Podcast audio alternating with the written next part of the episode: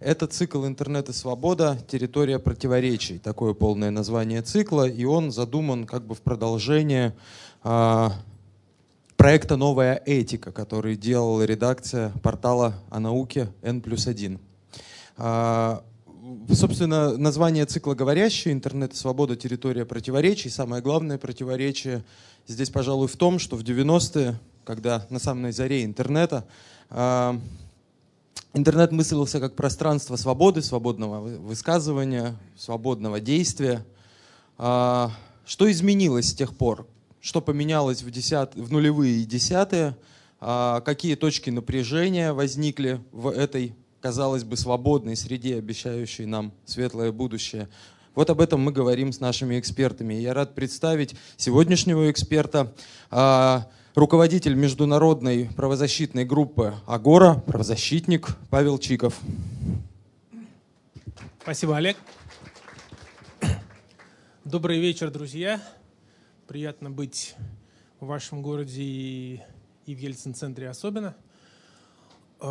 Сегодня мы поговорим про юридическую сторону интернета. Вы, наверное, кто-то из вас уже был на предыдущих лекциях.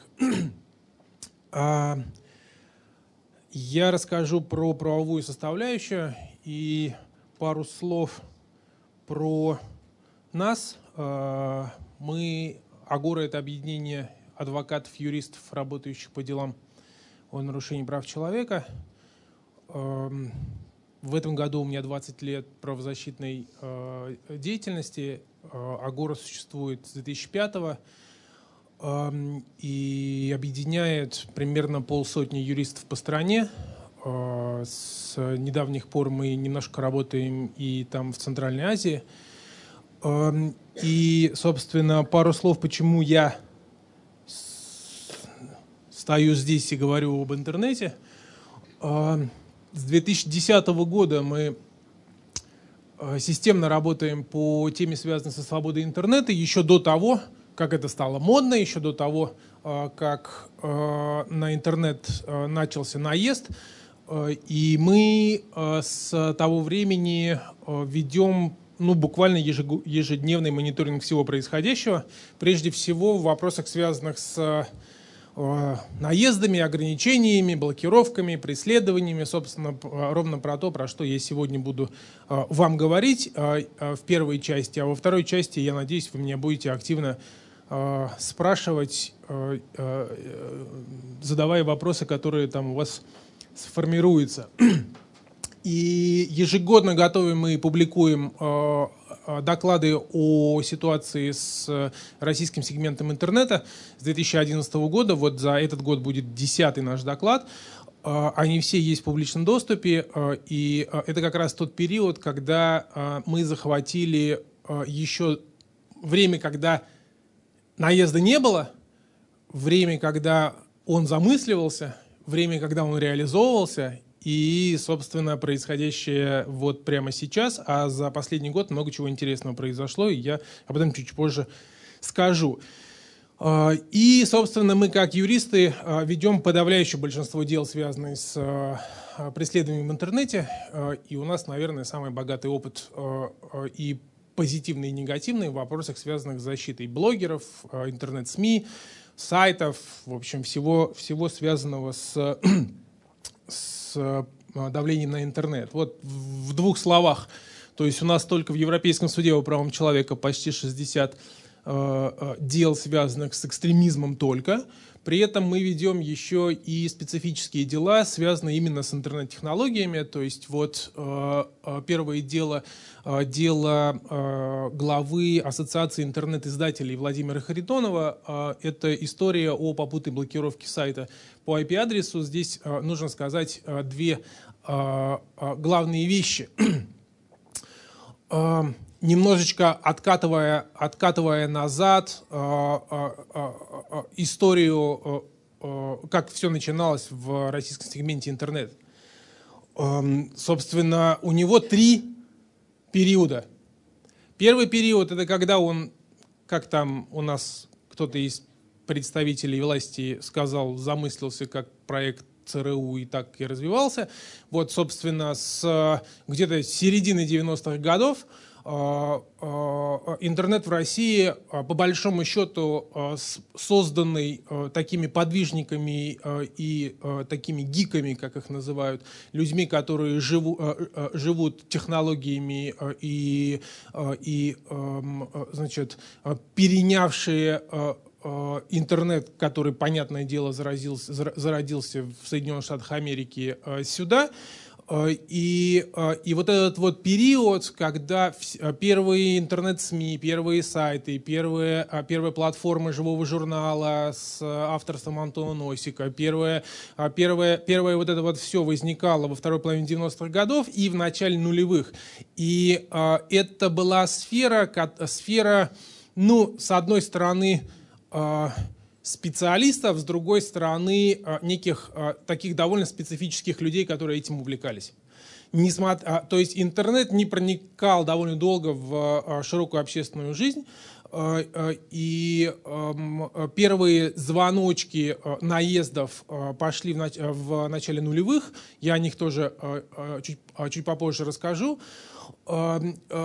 Но все же это были, скажем так, первые дела об экстремизме в интернете, они были не из-за интернета. Просто первые дела об экстремизме появились, потому что в две тысячи втором году был принят закон о противодействии экстремизму, и где-то с две тысячи четвёртого, две тысячи пятого, две тысячи шестого он постепенно начал, начал применяться, и в равной степени применялся в отношении тех, кто писал листовки и раздавал их на митингах, кто писал книжки и кто чего-то там начал пописывать в интернете.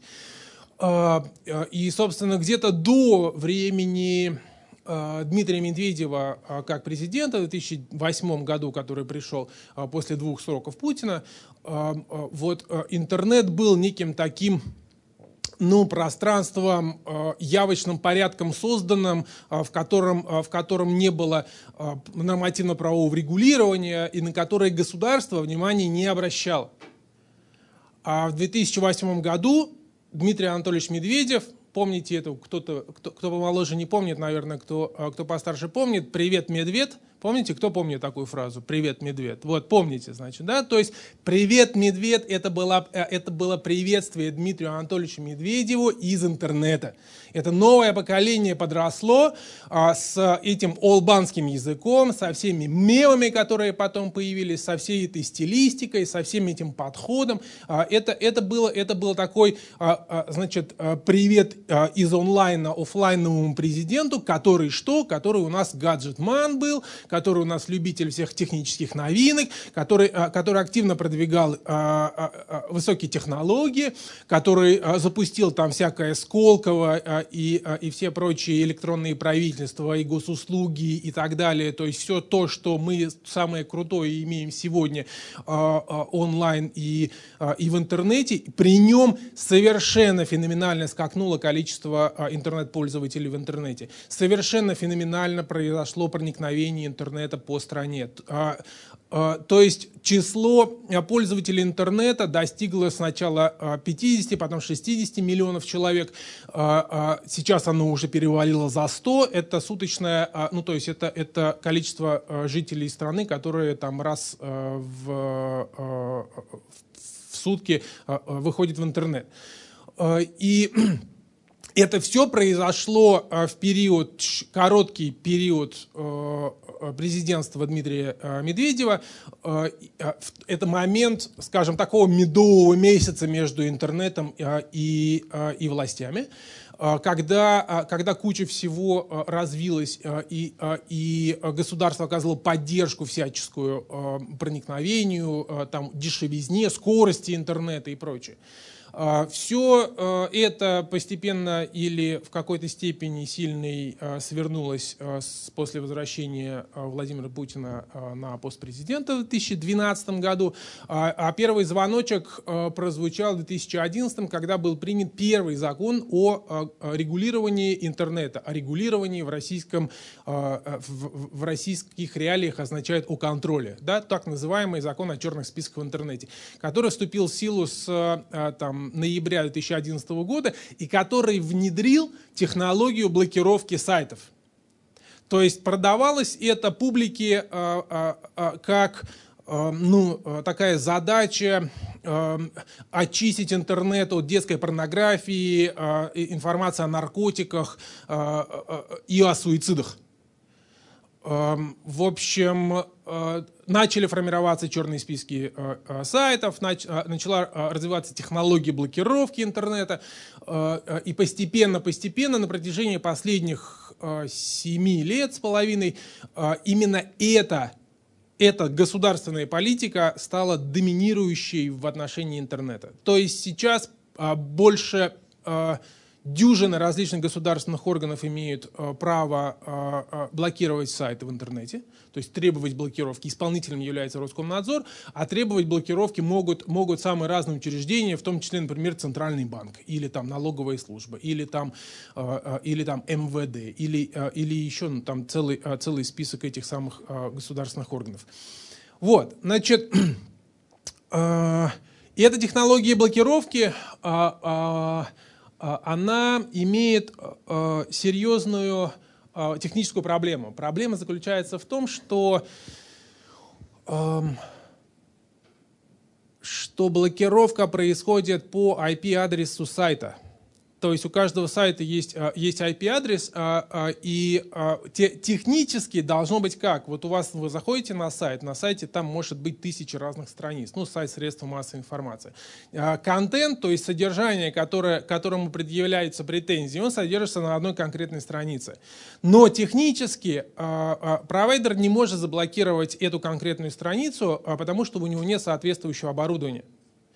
А, а, поскольку нет соответствующего оборудования, он имеет возможность только заблокировать ай пи-адрес а, а, этого, этого сайта. А, соответственно, соответств... а, а, а технически интернет устроен таку, таким образом, что на одном ай пи-адресе может, а, может висеть несколько сайтов. И вот это произошло с сайтом Владимира Харитонова, который, а, сайтом а, а, Ассоциации интернет-издателей, а, который, собственно, ничего противозаконного не содержал и, а, в общем, никто не предъявлял к нему конкретных претензий. Однако он делил ай пи-адрес с сайтом растаманских сказок, где там что-то было про соответствующую тематику. Претензии были предъявлены, сайт был заблокирован, в том числе и сайт Владимира Харитонова. Это дело сходило в Конституционный суд с нашей, сначала в общие суды, потом в Конституционный суд безуспешно, потом Европейский суд по правам человека ушло, и суд в Страсбурге жалобу коммуницировал, написав, что это потенциально лидирующее дело, потому что оно касается целой системной проблемы, связанной с блокировкой сайта в интернете.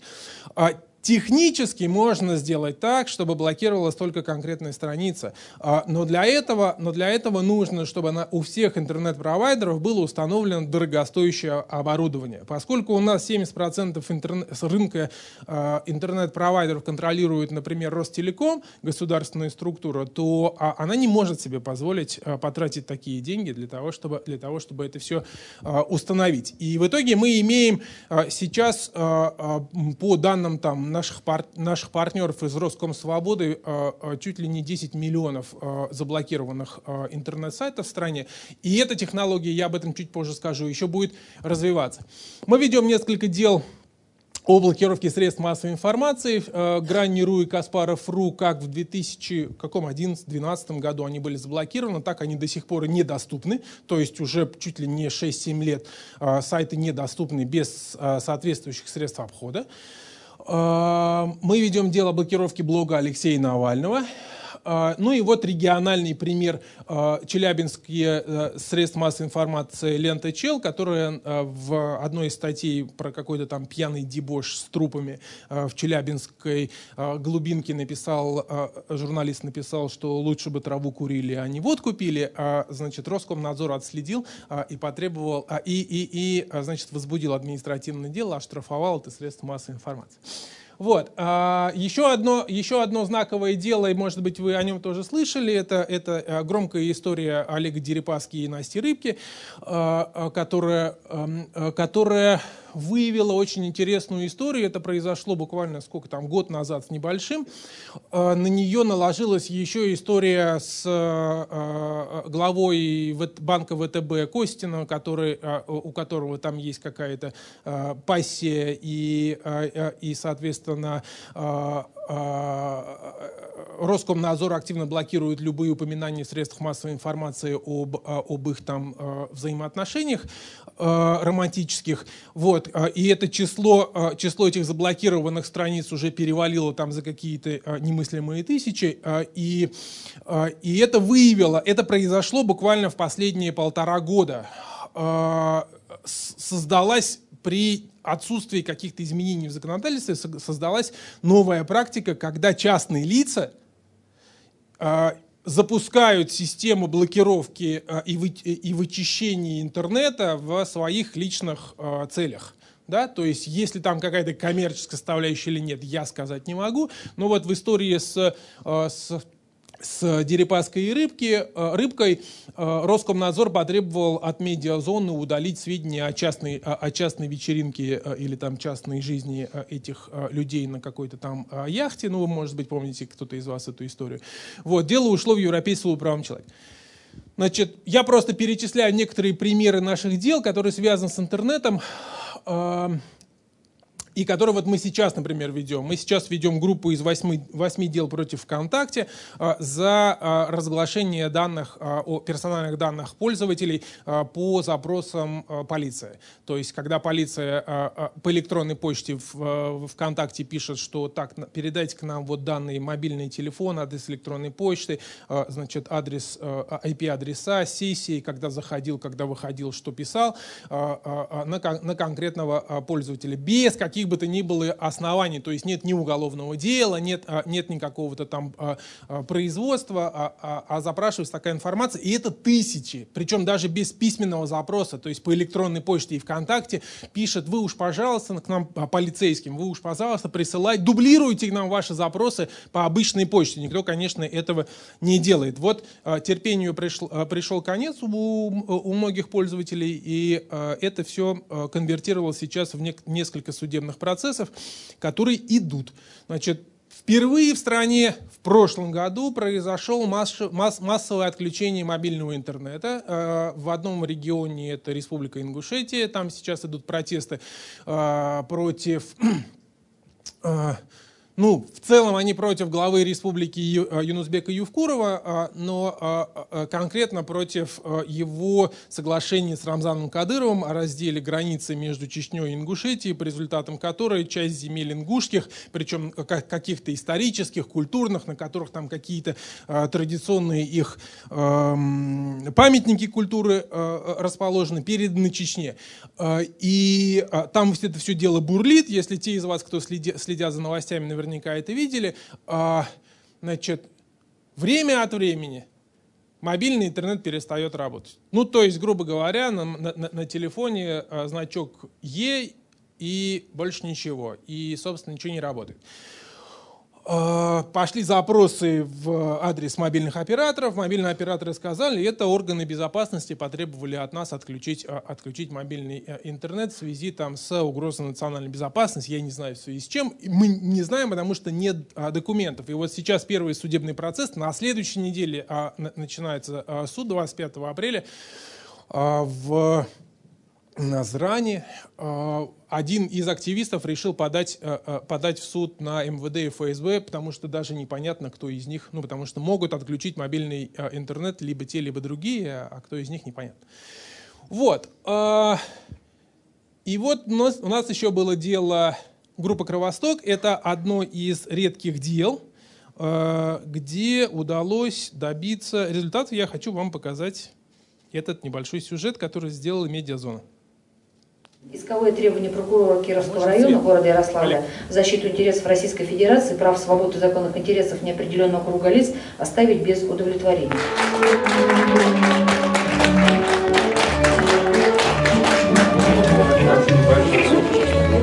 Сейчас не уходите, ладно?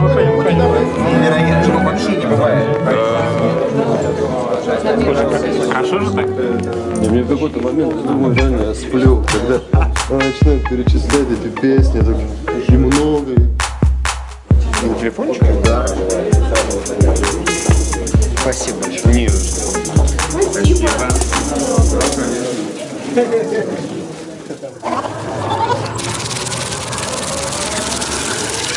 Купить цветы, использовать средства контрацепции и жить с любовью в сердце – это неодобряемое социальное поведение и отвергается человеческой моралью. Я правильно понимаю вашу позицию?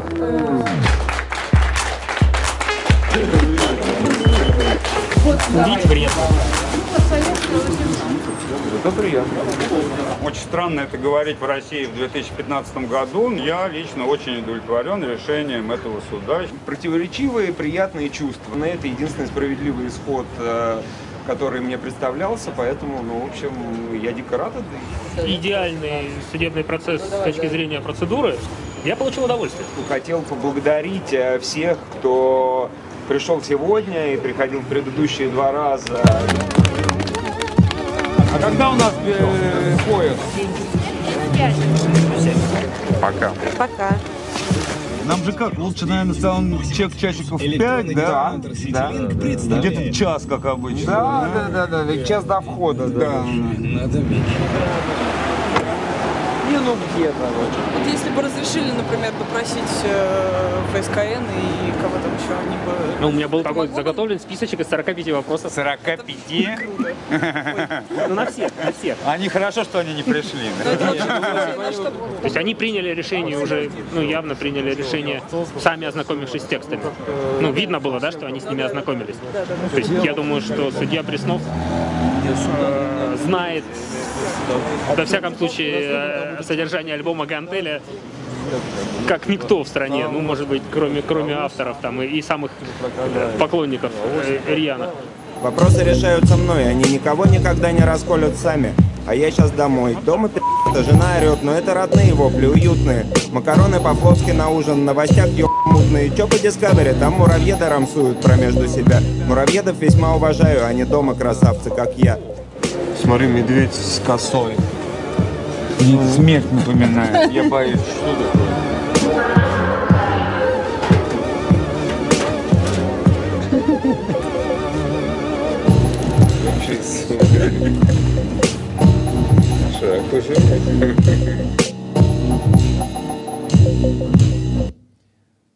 Ну вот, была такая история у нас. Э, как это сделать?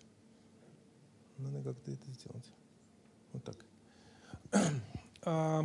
С группы «Кровосток», которой предъявили претензии сразу три или четыре государственных органа, Роспотребнадзор, Госнаркоконтроль и там и кто-то еще. И, в общем, по их иску суд первой инстанции в отсутствии, даже не предупреждая группу, вообще она не знала об этом, признал тексты нескольких их песен запрещенной информацией для распространения в интернете. Ну и нам удалось отбить это решение в, в апелляции в Ярославском областном суде. Говорят, что там чуть ли не какие-то любители Кровостока из администрации президента подключались к решению этого вопроса. Я в это не верю. Я считаю, что это результат работы нашего юриста Дамира, вот, который здесь был. Но я собирался, когда готовил лекцию, я собирался вас здесь запугать. Я, я собирал информацию о том, что, в общем, поведение в интернете крайне небезопасное, и, и преследовать могут любых, и, в общем, все очень плохо. Значит, есть хорошая новость, есть плохая новость. И о них чуть попозже. Началось индивидуальное преследование с довольно известного дела, которое буквально в прошлом году получило окончательное разрешение. Это дело блогера из Сыктывкара Саввы Терентьева. Кто-нибудь слышал такое дело? Слышали? Значит, который в две тысячи седьмом году в, в в комментарии под, под постом про какие-то местные выборы, где было сказано, что там к местным журналистам пришли из полиции с какими-то претензиями, которые там с проверкой или еще с чем-то, написал, написал довольно гневный пост в адрес полицейских, значит, допустив там парочку высказываний, которые, которые привели к возбуждению уголовного дела. Значит, он написал по поводу, что, в общем, это не милиционеры, тогда еще были милиционеры, это не милиционеры, это менты, и что, и что они ведут себя отвратительно, и что для того, чтобы их призывать к ответу и вообще изменить ситуацию, нужно в центрах всех, каждого большого города поставить по большой печи, как в Аушвице, и раз в день, а лучше два раза, значит, там сжигать ментов неверных, и тогда ситуация изменится. Вот он примерно это написал. Следственный комитет возбудил уголовное дело о возбуждении вражды и унижении достоинства в отношении социальной группы сотрудники милиции. Это был первый Ну, это не первый известный случай, когда чиновников пытались признать социальной группой, но первый случай в интернете. И его суд признал виновным, назначил ему условное лишение свободы, он, он уехал из страны, получил политубежище в Эстонии, и спустя десять лет, ну одиннадцать даже, в две тысячи восемнадцатом году Европейский суд по правам человека рассмотрел его дело и признал нарушение конвенции, особо оговорив, что вот эта вот фраза про Аушвиц, она, конечно, очень агрессивная и очень неуместная, однако использовалась она не в целях при, призыва к реальному использованию и убийству полицейских, милиционеров, а, а, а, а как некая метафора, которая, касается, которая отражает там его состояние, отношение к правоохранительным органам и прочим. Вот это то дело две тысячи седьмого года, оно было стартовой историей для уголовного преследования за высказывание в интернете. Потом было, на следующий год было дело из моего родного Татарстана, где татарского националиста Рафиса Кашапова привлекли к уголовной ответственности за серию постов в живом журнале. В частности, он резко негативно высказался после там какой-то местной истории, когда,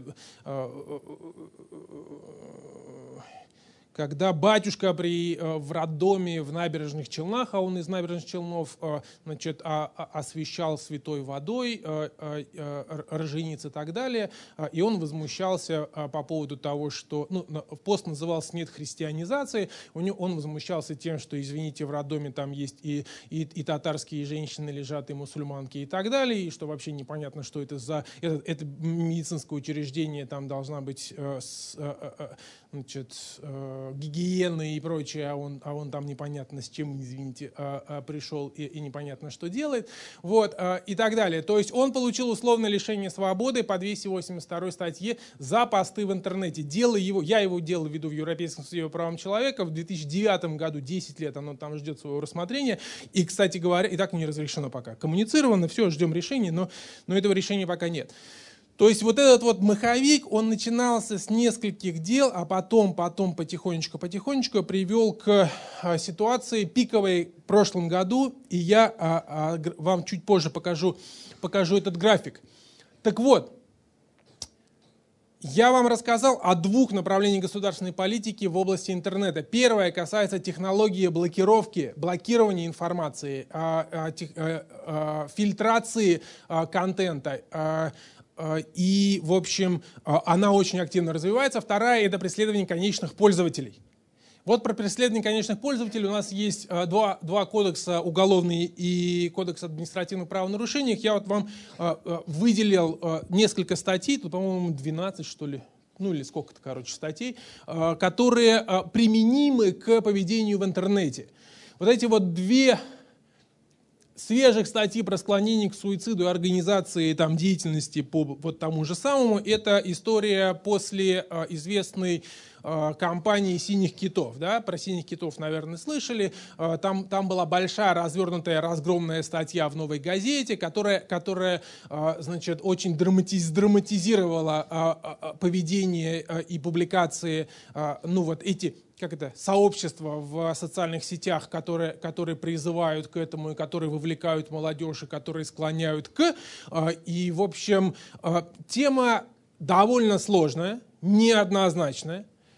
Генеральная прокуратура буквально на прошлой неделе заверш... направила в суд уголовное дело о приготовлении или покушении, покушении на убийство, которое выглядело в виде, которое выражалось в том, что какую-то девушку, значит, мозги ей в интернете начали промывать, ее, ее подстегивали к тому, чтобы она совершила суицид, и, в общем, она практически, она там, она там какое-то членовредительство даже нанесла себе, и, в общем, ее чуть ли не спасли, значит, наши правоохранительные органы, а вот тех, кто ее подстрекал, сейчас судят за покушение на убийство. Первое такое известное, известное в стране дело. Вот это привело к двум новым составам преступлений в Уголовном кодексе, но вот, вот эти все цифры в скобочках — это количество осужденных по этим статьям за пол, первое полугодие две тысячи восемнадцатого года. Когда я к вам ехал, опубликовали, опубликовал Верховный суд статистику за весь две тысячи восемнадцатый год, у меня есть график, который показывает весь год, но в целом, чтобы вы понимали, надо умножить на два, тогда будет понятно, сколько в год судят людей. Ну, как видите, почти никого. То есть эта статья не является, эти статьи две не являются рабочих. Одна из рабочих статей — это статья «Клевета». Но клевета, я вам скажу, такая история. сорок восемь осужденных по статье «Клевета» за полгода, ну, условно говоря, сто за весь прошлый год по стране. При этом вы знаете, сколько оправданных по этой статье? семьсот. Ну или шестьсот пятьдесят. шестьсот пятьдесят оправданных. Это единственная статья во всем Уголовном кодексе, где оправдывают в четыре раза чаще, чем осуждают. Объяснение очень простое. Какое объяснение, Леш? Объяснение очень простое, потому что это частный, частное обвинение, потому что чтобы, чтобы, чтобы человека судили за клевету, на него надо написать заявление в миров, в миров, к мировому судье, и мировой судья будет его рассматривать. Там нет следствия, там нет обвинительного заключения, там нет, там, там нет прокурора, который поддерживает гособвинение и так далее. То есть по, этим, по этой статье, грубо говоря, вот сейчас вам не понравилось что-то, про, я в отношении вас сказал, вы пошли, написали заявление на меня на клевету. Вот это вот три четверти шансов, что у вас ничего не получится. Ну, у вас на самом деле еще меньше шансов, но, ну, потому что я защищаться буду. А, а, но, в целом, но в целом вот клевета одна из этих, одна из этих статей, причем у клеветы была интересная история, ее в определенный момент декриминализировали, то есть она перевели в состав административных правонарушений, а потом вернули в Уголовный кодекс. Значит, разглашение частной жизни, довольно, довольно работающий состав преступления, это когда э, мы друг про друга чего-то постим в интернете, какое-нибудь хоум-видео, фотографии в неглиже, э, особенно когда это происходит в адрес наших бывших, э, э, чтобы им насолить. Э, и это, это очень частая история, то есть наработанная практика, так не делайте, пожалуйста, потому что, потому что, э, потому что э, приговоров довольно много по этой статье. Оскорбление чувств верующих. Да? Казалось бы, ну, история у этой статьи очень интересная. Вот я, как член Совета по правам человека при президенте, к этому, к сожалению, к этой статье, к сожалению, имею определенное отношение, хотя история двоякая, потому что э, эта статья возникла в две тысячи тринадцатом году всего. Россия — единственная страна в Европе, как минимум, которая за последние сто лет криминализировала э, богохульство. Последние сто лет весь мир уходит от криминализации богохульства. Э, буквально в прошлом году в Ирланд... в Ирландии был референдум общенациональный, э, в котором, в котором э, значит, ирландцы высказались э, за декриминализацию богохульства, за запрет привлечения к уголовной ответственности за оскорбление чувств верующих и там религиозных э, символов э, и, и, и, и прочего. Значит, э, э, наша с вами страна вот, оказалась в числе тех, кто гребет в противоположном э, э, историческому прогрессу направлении. Э, э, и с две тысячи семнадцатого года по две тысячи тринадцатый год, в течение ста лет, э, э, у нас оскорбление чувств верующих преступлением не являлось, а последние шесть лет является. Толчком к этому послужила известная акция группы Pussy Riot в храме Христа Спасителя, которых, которых обвинили и осудили за хулиганство. И, и это была тяжкая статья до семи лет лишения свободы. И они получили реальный срок двое из трех, как вы знаете. И... И потом в администрации президента возникла мысль о том, что все-таки квалификация этого как хулиганство это не совсем правильно, и надо бы чего-то выделить отдельное в Уголовном кодексе, и таким И, и администрация президента поручила Совету по правам человека при президенте э, э, подготовить соответствующие поправки и сто сорок восьмую статью, которая касалась там чего-то деятельности религиозных объединений раньше, и она вообще не, никогда не работала, э, э, изменилась э, формулировка, и теперь это оскорбление чувств верующих. Но, как вы видите, это... Не, не очень активно работающая статья, всего шесть человек за первое полугодие две тысячи восемнадцатого года были признаны виновными. Я почти уверен, что из них примерно четыре или пять признали свою вину в этом. А это преступление небольшой тяжести. То есть, грубо говоря, если девушка из Pussy Riot судили по статье тяжкой, или двести восемьдесят вторая возбуждение вражды – это средней тяжести преступления, то сто сорок восьмая – это небольшой тяжести, срок давности всего два года и так далее. То есть, грубо говоря, можно считать, что э, криминализация оскорбления чувств верующих – это новость плохая, но с точки зрения практической и юридической э, это гораздо лучше, чем было до. Как бы странно не прозвучали сейчас мои слова. Значит, одна из... Э, Единственная статья, которая, которая пережила э, э, наезд на э, Центр противодействия экстремизму и вообще антиэкстремистскую политику прошлого года, к которой мы чуть позже еще вернемся, э, э, и которая продолжила рост, это призывы и оправдание терроризма. В прошлом году девяносто шесть человек, я э, график покажу чуть позже, э, были признаны виновными. Эта статья Федеральной службы безопасности расследует, э, выявляет, расследует.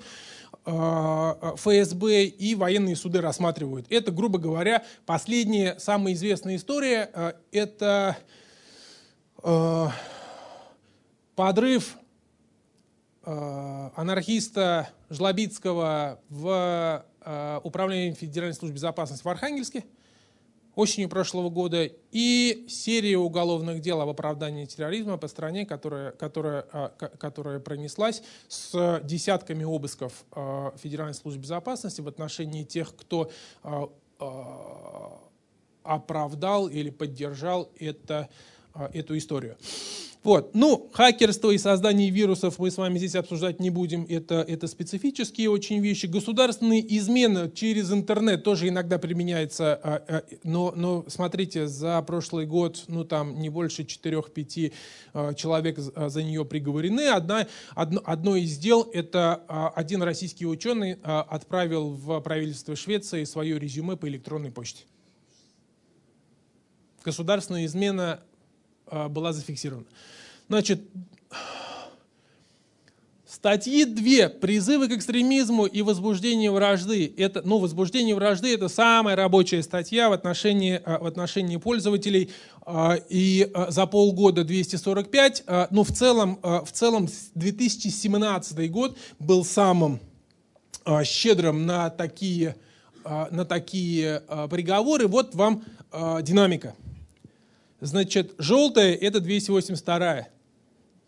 И вот он, две тысячи семнадцатый год пиковый, и вот в две тысячи восемнадцатом году произошли изменения. Какие изменения произошли? Декриминализация. Но началось все раньше, началось все с барнаульской истории студентки Марии Матузной и еще нескольких, нескольких товарищей, которые, которые достигли точки кипения общественного в преследовании блогеров за лайки и репосты. Это получило такое название, если вы помните, да? То есть, как это работало изнутри? До две тысячи восьмого года в стране существовали управления по борьбе с оргпреступностью. Они занимались бандитами, э, всякими организованными преступными группировками и так далее. У них был отдел внутри, отдел по борьбе с экстремизмом. В две тысячи восьмом году у УБОПы упразднены были. Ну, типа, мы победили банды, банд больше нет, значит, Свердловскую область очистили от всех преступных сообществ, прежде всего. Вот. А? Ну, мы же в Свердловской области с вами находимся, значит, ее тоже очистили. Значит, и на месте этих убов были созданы управления по борьбе с, по противодействию экстремизму, да, так называемые центры «Э». И вот эти центры «Э» внутри, внутри как полицейское подразделение, которое есть в каждом регионе Российской Федерации и, и еще даже с подразделениями на местах, у них основная задача была борьба с экстремистами. Но такая история получилась, что экстремистов оказалось не так много, как, как надо было переваривать с таким, такому большому количеству силовиков. А кроме того, экстремисты — это сложные товарищи, если, если в отношении них, значит, вести оперативно, оперативные разработки, да и дорого, да и все такое прочее. В общем, в итоге проще всего оказалось, что? Где искать экстремистов? Правильно, в интернете, потому что посидел, погуглил, а тут еще Google, значит, освоил удобный поиск по картинкам, например. То есть загружаешь картинку и смотришь всех, кто такую картинку у себя разместил. Попробуйте, кстати говоря.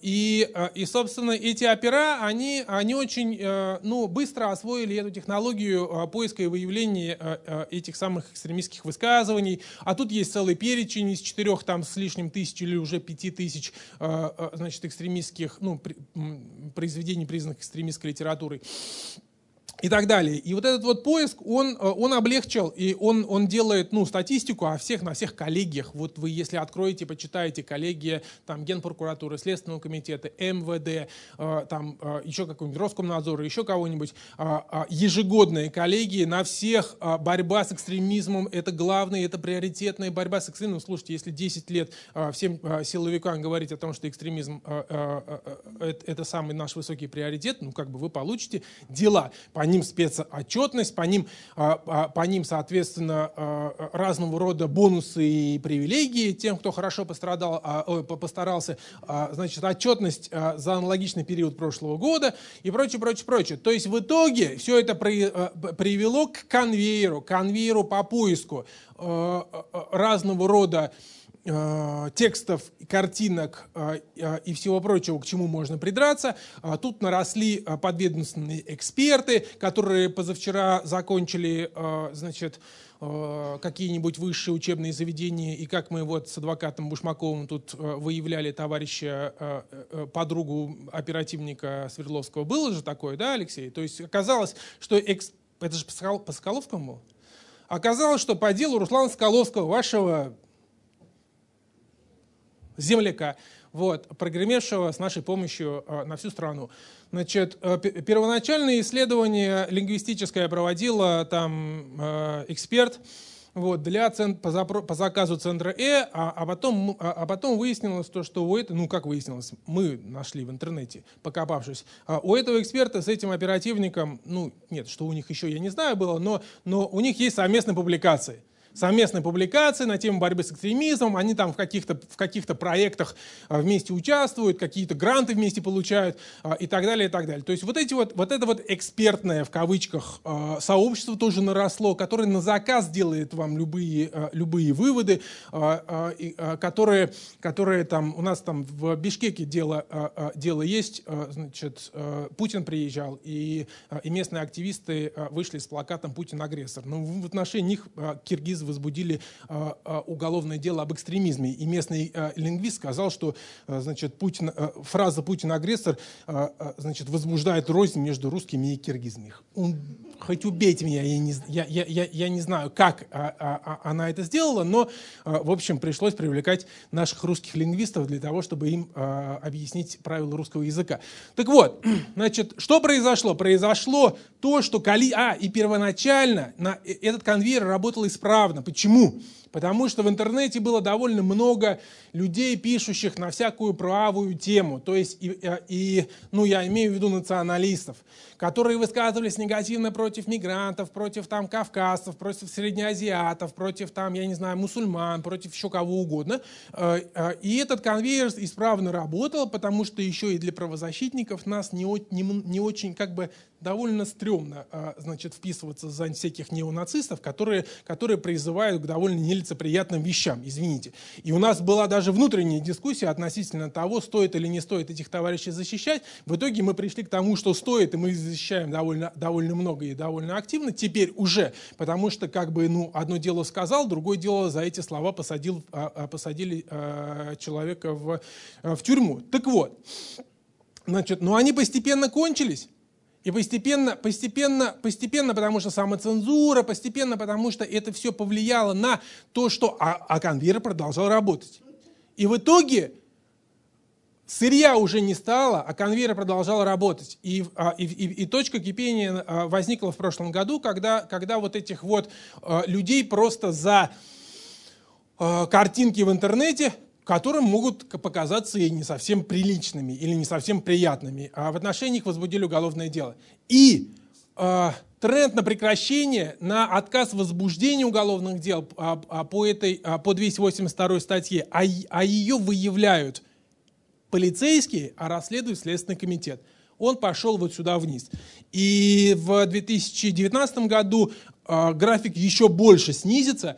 Я думаю, что где-нибудь на уровне вот две тысячи пятнадцатого, а может быть даже и до две тысячи четырнадцатого года опустится по итогам две тысячи девятнадцатого года. Вот эти вот две других линии, красная и синяя, это призывы к экстремистской деятельности и публичное оправдание терроризма.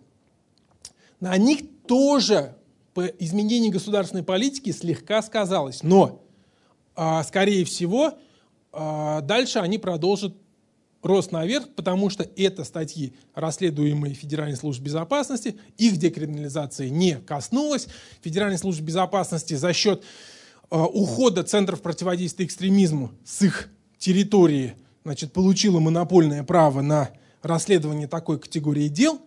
Но я вам обещал хорошую новость. Хорошая новость, возвращаемся сюда, заключается вот в чем. В целом, государственная политика, нацеленная на преследование конкретных пользователей, на сегодняшний момент потерпела неудачу. И это стало не очень, ну скажем так, довольно скандальной и довольно дорогой в политическом смысле историей, потому что публика начала уже роптать. Уже пошло очень много публикаций. Мы, мы оценивали э, значит, количество публикаций, количество упоминаний, э, репостов и лайков и экстремизма э, в, в российских СМИ. И в прошлом году это просто были пиковые значения. То есть э, на сегодняшний момент происходит некоторое э, перераспределение государственной политики. Фокус будет В отнош... развиваться в отношении двух вещей. Первое – это блокировки контента. И в итоге это так называемый закон о суверенном интернете уже принят, да? То есть вы об этом, наверное, слышали. То есть будут попытки э, отрезать российский сегмент интернета от э, глобальной сети. Как это будет у них происходить, я не знаю. Э, эксперты этого не знают. Это будет сто процентов очень дорого. Потому что это нужно, чтобы у основных провайдеров интернета было специальное оборудование установлено. Это нужен серьезный контроль и все такое прочее. В общем, это, ну, сложная задача. А второе – это делегирование контрольных и репрессивных полномочий от государства к негосударственным структурам. Банки, интернет-банкинг – и интернет-операции, и, и разного рода счета блокируются, и сейчас это становится все чаще и чаще, и сейчас опять принят еще, еще, еще изменения в законе, упрощающие блокировку, теперь превентивные блокировки. Раньше, раньше ваши счета могли быть заблокированы только если вас включили в список экстремистов-террористов. А включить вас могут туда с момента возбуждения уголовного дела. То есть вы еще судом не признаны виновным, Но, но, но, банк, но счет в банке открыть, деньги снять, вообще, ну то есть мы же понимаем, как мы сегодня завязаны все на банковскую систему. Да? То есть э, люди, которые попали в, в список экстремистов и которые могут в месяц тратить, как вы думаете, сколько денег? десять тысяч рублей. Во-первых, попробуйте проживите в качестве эксперимента на десять тысяч рублей. Во-вторых, э, во-вторых, э, во-вторых э, это, ну, как бы очень серьезный стресс. А сейчас, а сейчас законодательство изменилось и позволяет э, блокировать банковские счета э, превентивно еще до предъявления вам каких бы то ни было претензий. То есть вот банки участвуют в этом, значит, интернет-провайдеры, разного рода мессенджеры, тот же самый ВКонтакте, про который я вам говорил, который активно выполняет полицейские функции фактически. И государство все время возлагает на этих товарищей э, функции по контролю, по репрессиям, по передаче информации, потому, посему. Почему? Потому что это что? Это же дешевле, государству не надо ничего тратить. Это тратят те коммерческие структуры, которые это все дело ведут. Значит, должно быть упомянуто еще кое-что. Посмотрите на эту статью триста девятнадцать Уголовного кодекса. Оскорбление представителей власти. Друзья, одиннадцать тысяч человек в России ежегодно осуждается по статье оскорбления представителей власти. Больше, чем вот это вот вообще весь интернет вместе взятый. Большинство случаев оскорбления представителей власти никакого отношения к интернету не имеет. Я бы сказал, почти никакие не имеют. Мне там единственное, единственное дело изве, известно только, связанное с интернетом, об оскорблении, чувств, об оскорблении представителей власти. В Новосибирске в отношении Артема Лоскутова, автора монстраций. А все остальное это обычные по пьяни где-то в баре, в кафе, куда вызывают полицейские, там, полицейских разобраться с какими-то там дебоширами. И, ну просто вся, вся эм вэ дэ все ориентировано на то, чтобы если плохое слово в адрес полицейского сказано, должно быть уголовное дело. То же самое касается дел административных об оскорблении. Я вам сказал оскорбление. Смотрите. Это самые рабочие статьи, что в Уголовном, что в Административном кодексе. То есть у нас все прямо изоскорблялись, никто этого терпеть не может и так далее. А, собственно, интернет, вот очень громкая скандальная статья про пропаганду гомосексуализма. Один человек всего привлечен к ответственности в прошлом году во всей стране. Злоупотребление свободы массовой информации, вот немножечко рабочее, и распространение экстремизма, вот две основных, распространение экстремизма. Это, это, опублик, это публикация материалов, которые включены в перечень экстремистских материалов. Вот если вы опубликуете что-то, что включено в перечень, у вас, у вас будет не уголовка, у вас будет административка. И второе — это запрещенная символика. их, тоже, их тоже довольно много, и вот на графике они выглядят следующим образом.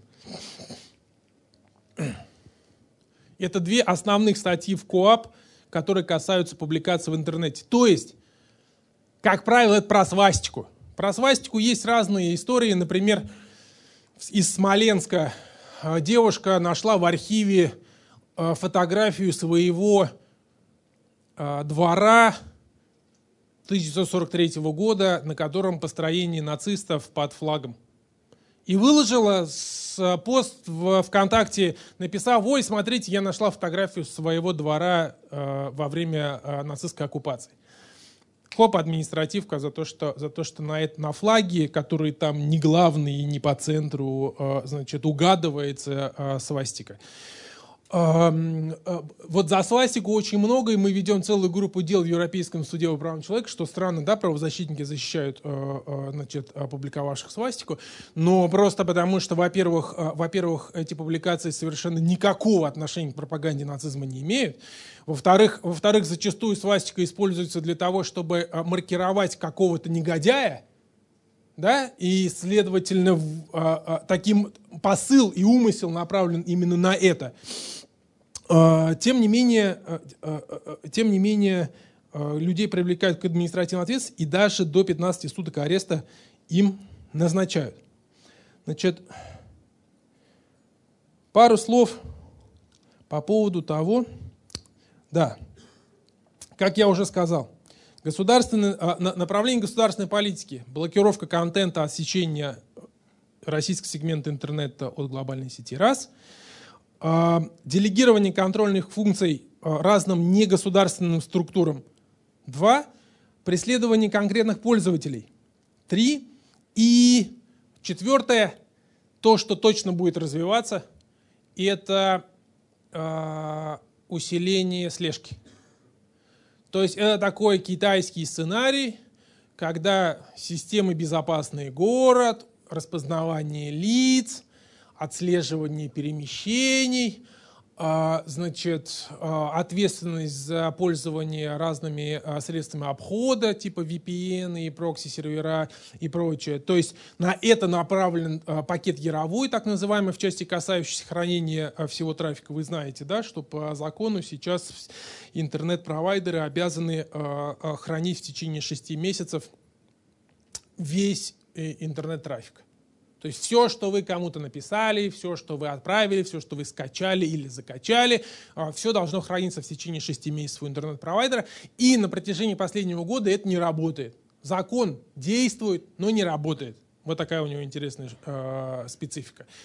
Э, есть письмо Министерства связи, или Минцифры это сейчас называется, э, которое говорит о том, что пока не будет э, сертифицировано оборудование для хранения этого трафика, а чтобы вы понимали, ну то есть это стоит конских денег совершенно. Ну то есть, чтобы хранить весь интернет-трафик, в котором девяносто процентов это потоковые видео, ну то есть, кто смотрит фильмы по интернету, поднимите руки. Ну вот, все фильмы, которые мы с вами смотрим, они должны храниться в течение шести месяцев.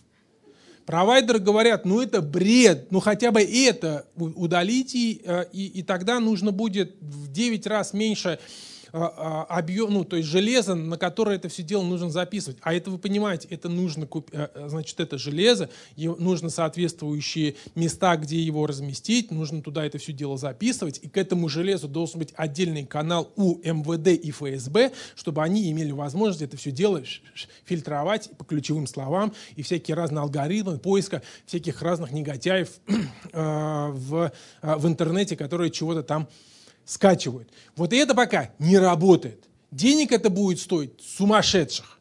У государства таких денег нет, и оно сразу сказало, что это ответственность провайдеров. То есть переложило это на провайдеров. Это провайдеры должны потратить примерно десять триллионов рублей для того, чтобы это железо закупить. При этом на Западе это железо никто не продаст из-за санкций. Купить это можно только у кого? Правильно, у китайцев. Но здесь возникает тоже вопрос, связанный с национальной безопасностью. То есть, грубо говоря, вы же понимаете, китайцы же тоже не дураки, они же тоже захотят потом полазить по тому контенту, который, который русские через границу накачали себе, правильно? То есть а, здесь возникает... Короче говоря, там довольно много трудностей а, у них. Это дорого и прочее. Туда же относится наша история с Telegram. А, я же забыл сказать, что мы же еще и Telegram защищаем. А почему я имею право стоять здесь и разговаривать? Вот, значит... то же самое связано с Телеграмом. Что хочет эф эс бэ? эф эс бэ хочет получить доступ к коммуникации. Что хотят, что хотят пользователи мессенджеров и что делают мессенджеры? Мессенджеры обеспечивают сплошное шифрование переписки. End-to-end encryption, то, что называется. Это сплошное шифрование переписки является сейчас золотым стандартом для любых коммуникаций в интернете. То есть мессенджер не может считаться качественным и не будет пользоваться спросом, если он не обеспечивает э, шифрование переписки. А эф эс бэ по закону, ну, ссылаясь на закон, говорит, дайте нам ключи. Телеграм говорит, нет ключей. Ну, потому что кто пользуется Телеграм, поднимите руку. Ага, приятно мне.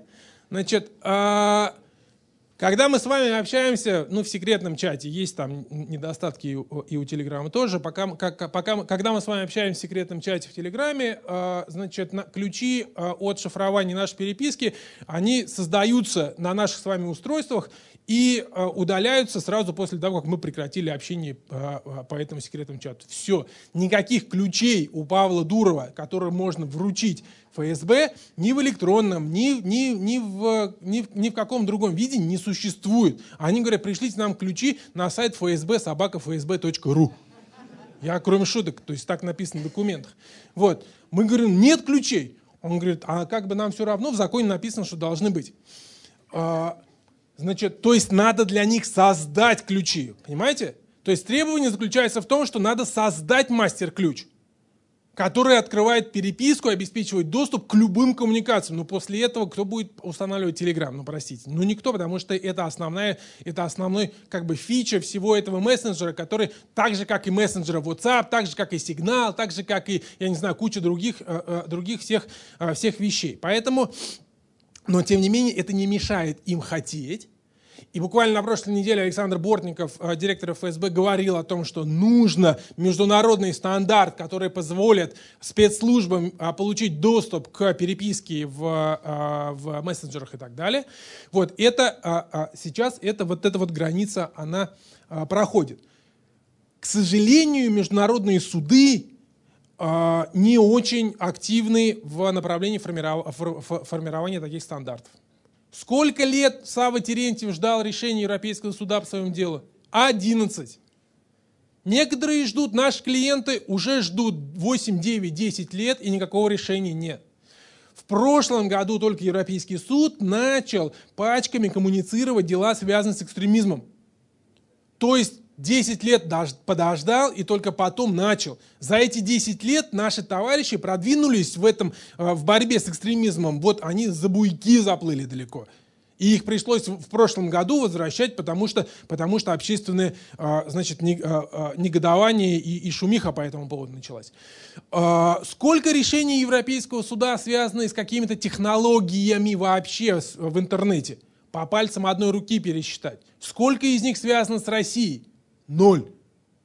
Единственное дело, которое у нас было рассмотрено из наших, связанных с интернетом, это дело а, а, Pussy Riot.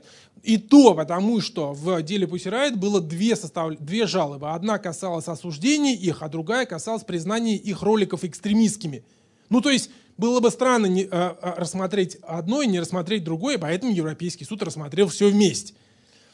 Вот, а в целом такой политики, то есть по, по поводу ай пи, попутных блокировок по ай пи-адресу есть одно решение против Турции, против России нет ничего. И нет ничего уже тоже семь-восемь лет. В общем, когда вам кто-то будет говорить о том, что Европейский суд там чего-то в угоду и там и так далее, ничего такого не происходит. Вообще-то не торопится даже делать те важные вещи, которые бы стоило. Пару слов по поводу того, что делать-то. Ну, во-первых, еще раз, хорошая новость какая? Нас с вами, скорее всего, особенно преследовать никто не будет.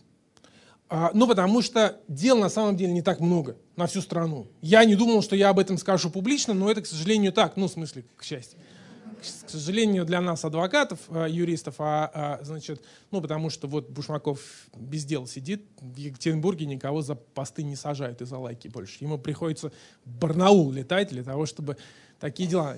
Вот. А, то есть, хорошая новость в этом. Нет государственной политики на сегодняшний момент преследования всех без исключения пользователей за какие-то высказывания в интернете. Есть серьезные ограничения у правоохранительной системы по поводу, по, по, по количеству дел, которые они могут переварить в том числе. Люди, которые получают реальное лишение свободы, это вообще единицы.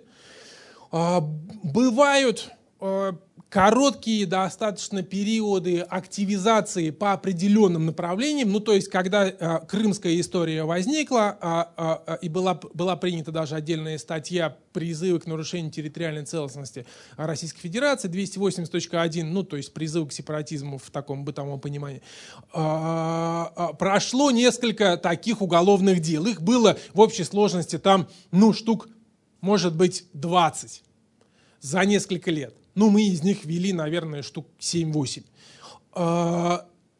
Несколько человек, трое, получили реальное лишение свободы. Больше эта статья не применяется. Нет, за прошлый год, по-моему, не одно, то есть там может быть одно-два уголовных дел на всю страну.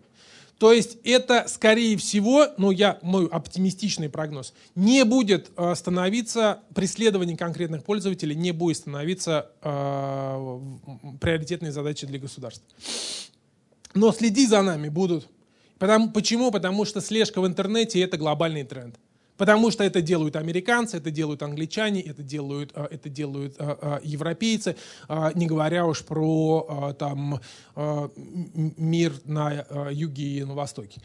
Потому что сейчас вот в В прошлом году вынес, Европейский суд по правам человека вынес решение, большое решение против Великобритании и Швеции, группы правозащитных организаций, против нескольких стран о, в частности, слежке в интернете. То есть, грубо говоря, Англи... есть, есть, если, возможно, вы знаете, между Евро... ну, Новым и Старым Светом интернет, знаете, как ходит? Как? По кабелю. Там вот такой вот кабель по дну Атлантического океана, который там через Канаду и Великобританию. И что англич, англичане сделали? Они к нему подрубились, и они фильтруют его. И это как бы общеизвестная информация. То есть они отслеживают, они отслеживают трансатлантический трафик в интересах национальной безопасности.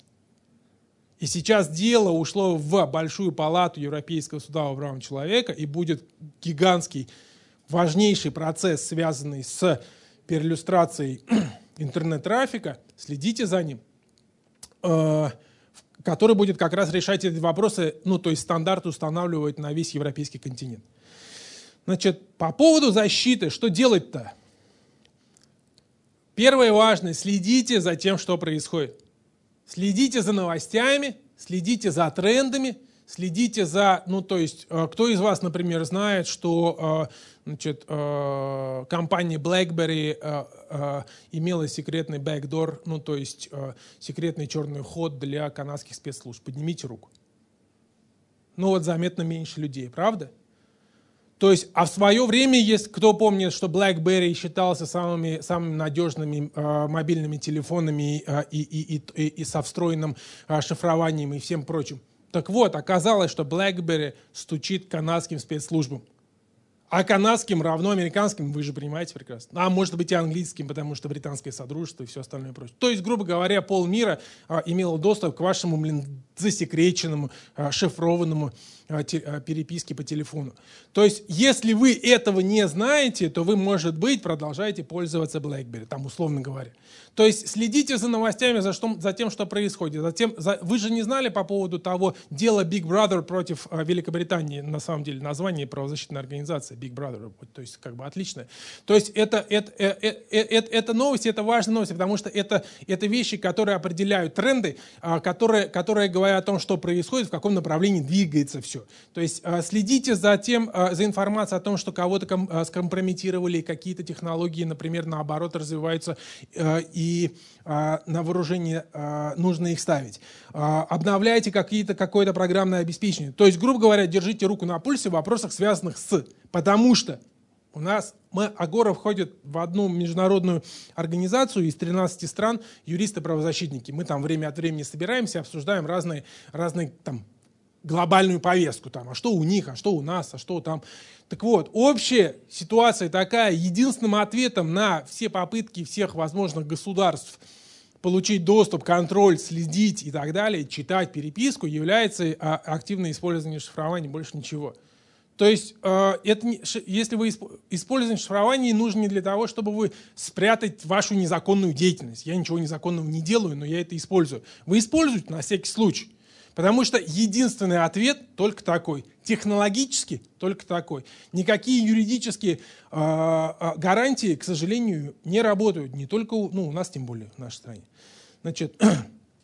Поэтому сплошное шифрование переписки, шифрование носителей, э, там, телефонов, ноутбуков и все такое прочее, сложный парольный доступ, ви пи эн и так далее, и так далее. Используйте э, те, э, ту технику, которая, которая наиболее защищена. Ну, там, я не знаю, iPhone. iPhone больше защищены, чем там Samsung, например.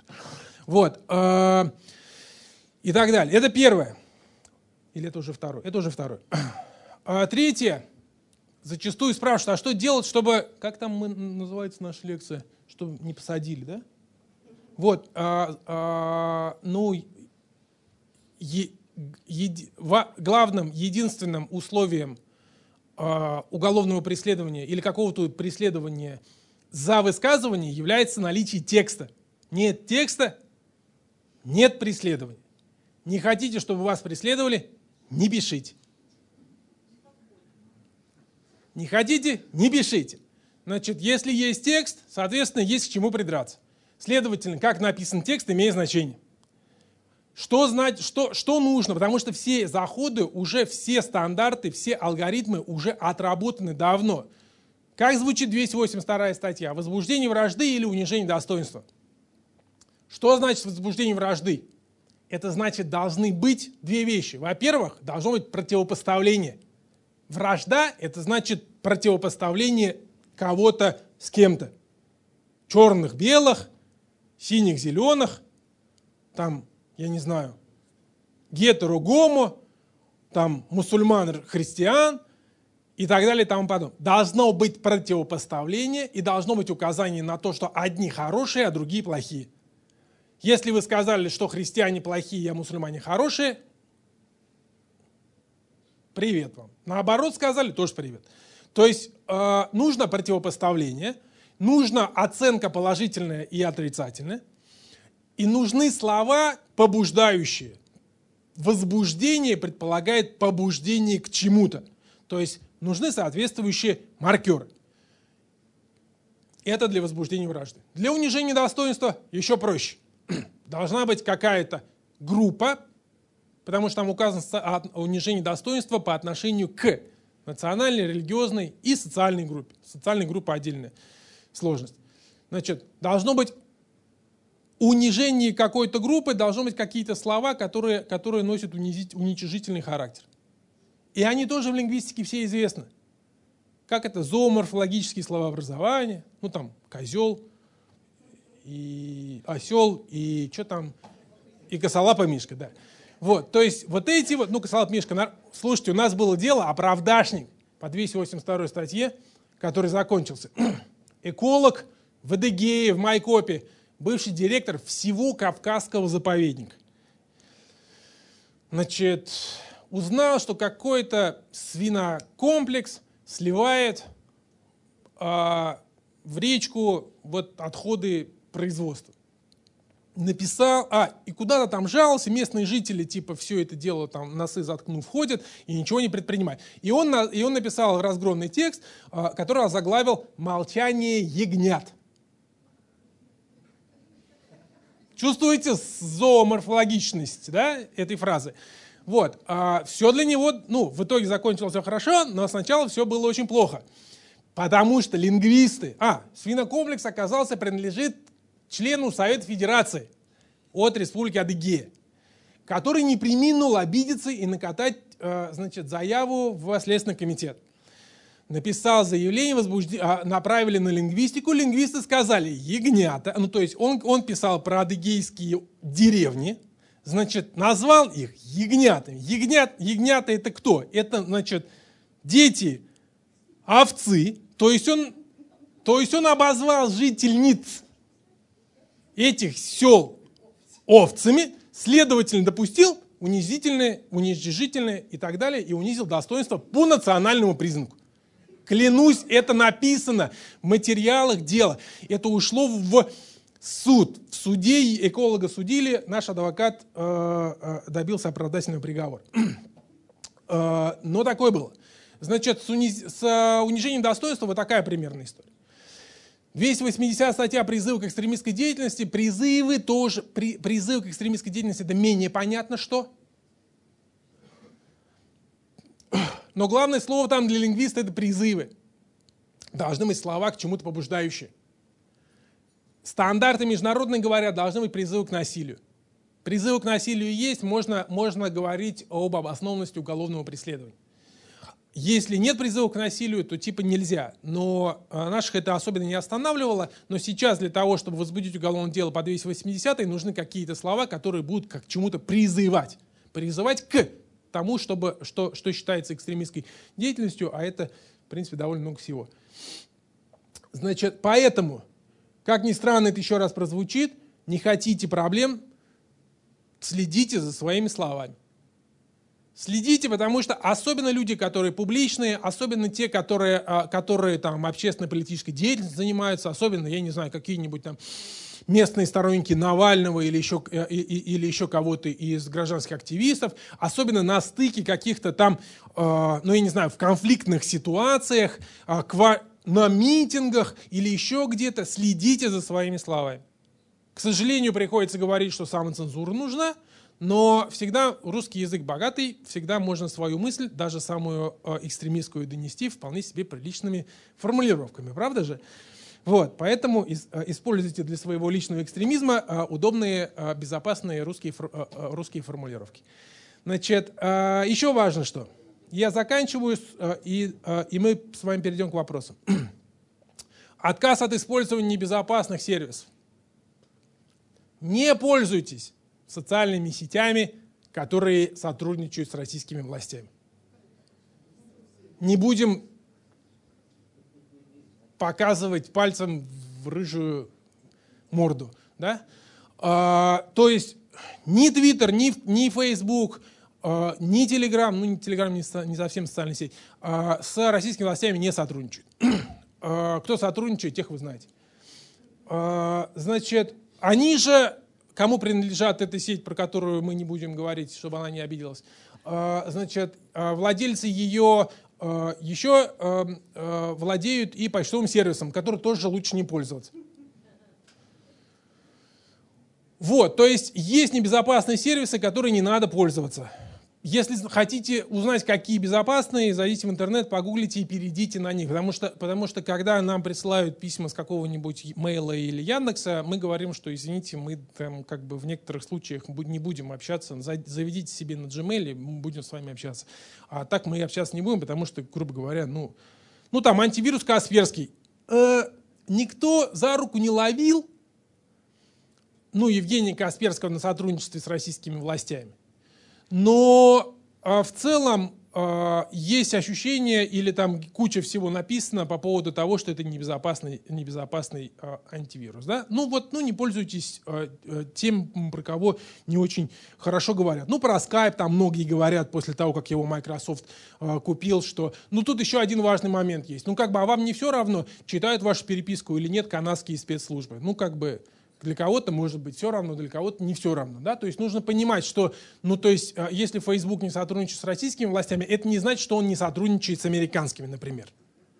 Да? То есть здесь нужно немножечко разделять, то есть как бы, какие к вам, какие вам ближе. Ну и от, отказ от использования небезопасных компрометированных технических средств я назвал. Сейчас большое движение идет на Западе против Xiaomi, например, китайского, то есть, которые пытаются. И непонятно, то ли это там торговая война между США и Китаем в большей степени, или, или, или действительно под этой историей что-то есть. Как бы пока информации ну, ну, недостаточно для того, чтобы сделать какие-то выводы. Но, но, тем не менее, китайцев обвиняют в том, что, в том, что эти, их компании сотрудничают с китайскими властями, и есть риск того, что они предоставляют Представляют им какую-то информацию. И последнее, если у вас запахло каким-то жареным, пользуйтесь квалифицированной юридической помощью. Чем раньше вы квалифицированной юридической помощью начнете пользоваться, тем меньше вероятности, что у вас будут какие-то неблагоприятные последствия, или в любом случае они будут меньше, чем могли бы быть, если бы вы не обратились к юристам. На этом я закончу. Вопросы? О, нам Саша да, поможет с вопросами, да? Да, давайте по микрофон. Я буду подходить. Не забывайте представляться, пожалуйста. Хорошо. Меня зовут Наталья Зенкова. По поводу блокировки счетов хотелось бы уточнить. Счета мы можем открывать ведь также в иностранных банках. Не обязательно в российских открывать. А насколько, так сказать, длинны щупальцы? Вопрос хороший. Значит, готового ответа прямо э, сходу нет, но смотрите, э, значит, вы же снимать деньги будете с э, банкоматов российских банков. Ну, нет, если, если, если нет, э, то, то, то есть понятно, что действия российских правоохранительных органов распространяются на... на территорию Российской Федерации и российскую банковскую систему, да, то есть не может там, не могут российские власти запретить там какой-нибудь Citigroup или еще кому-нибудь в Штатах открыть вам счет. Этого, хотя у вас могут и без этого там возникнуть проблемы, как у нерезидента. То есть далеко не во всех странах вы можете приехать, не будучи э, э, гражданином или там имеющим вид на жительство в той стране, и открыть банковский счет. Это не во всех странах. То есть, э, ну, открыть счет вы, конечно, вы, в конце концов, вы можете себе завести э, кошелек э, и перевести деньги в биткоины и, и, ради бога, или в любую другую криптовалюту и используйтесь. Но вы, но вы понимаете, да, что из там ста сорока пяти миллионов россиян, э, э, людей, которые э, могут позволить себе открыть счет в иностранном банке и обходить все эти запреты, э, их не так много, их там ноль целых ноль ноль ноль ноль ноль процента. Поэтому, э, поэтому понятно, что подавляющее большинство это затронет именно так. И мы, и, и мы уже сейчас сталкиваемся с ситуациями, когда люди узнают, что в отношении них возбуждено уголовное дело об экстремизме, когда, а, а, когда они не смогли расплатиться банковской карточкой в магазине. Их никто не уведомил. Сначала уведомляют Росфинмониторинг, и, и банки автоматически получают э, черный список людей, которым, которым э, э, блокируются счета. И только потом узнаете вы сами. То есть, конечно, всегда есть средства, в конце концов, всегда можно жить с наличкой. Мы же жили все не так давно без всяких банковских карточек, и, в принципе, вот, ну, вот, вот, вот в это, значит, как это, в этот каменный век нас потихонечку и, и, и заталкивает. Но обход, конечно, всякие разные есть, но это не для всех. Иван Батуров, добрый день. Ну, спасибо за дело Соколовского, потому что, я с ним, потому что мой однокурсник был свидетелем обвинения и экспертом по этому делу, а мой научный руководитель был свидетелем защиты по этому же делу. И у меня два вопроса. Первый вопрос. Ну, в связи с отменой двести восемьдесят второй статьи, там, потому что более девяноста процентов это людей, которые судили, это люди, которые ранее не привлекались вообще ни за какие преступления, не ликвидируют ли Центр противодействия экстремизму за ненадобностью, потому что просто нет, не будет дел. И второй вопрос. Насколько вообще аргументация юридическая связана с отсылка к решениям ЕСПЧ, к практике ЕСПЧ, да, к той скудной, которая есть, она как-то воздействует на российских судей и на российские правоохранительные органы. Из вашей практики имеется в виду. Хорошо, спасибо за вопрос. Значит, поскольку решение Европейского суда шиш-да-маленько пока, то есть есть дело Дмитриевского, есть дело, есть дело Савы Терентьева, и все. Ну и вот Pussy Riot, который условно краешком экстремизм, то пока не на что особенно ссылаться. Но а, мое внутреннее убеждение, что декриминализация прошлого года и вообще смягчение государственной политики антиэкстремистской в прошлом году а, а, в реальности а, было следствием не столько общественного резонанса этих последних дел, а, сколько как раз тем фактом, что Европейский суд массово обратил на это внимание. Потому что каждый, каждая жалоба, которую он коммуницирует, коммуникация это что? Это, это направление письма в Минюст России с уведомлением об этом деле и с вопросами, на которые российские власти должны ответить. И внезапно в конце семнадцатого, в начале восемнадцатого по десяткам дел из Страсбурга полетели вопросы, связанные с экстремизмом, с законодательством об экстремизме, с практикой применения. То есть пошел сигнал о том, что вот-вот Страсбург начнет а, а, значит, отваливать а, массово дела, и надо что-то в связи с этим делать. То есть, грубо говоря, Страсбург влияет не только, когда адвокат сослался на решение в своем каком-то ходатайстве в суде. Страсбург влияет еще и кулуарно, и загодя. И на самом деле то влияние, оно зачастую бывает более эффективным, чем а, работа адвокатов. Извини, Алексей. А, значит, а, а, а второе касательно чего? А, ЦП.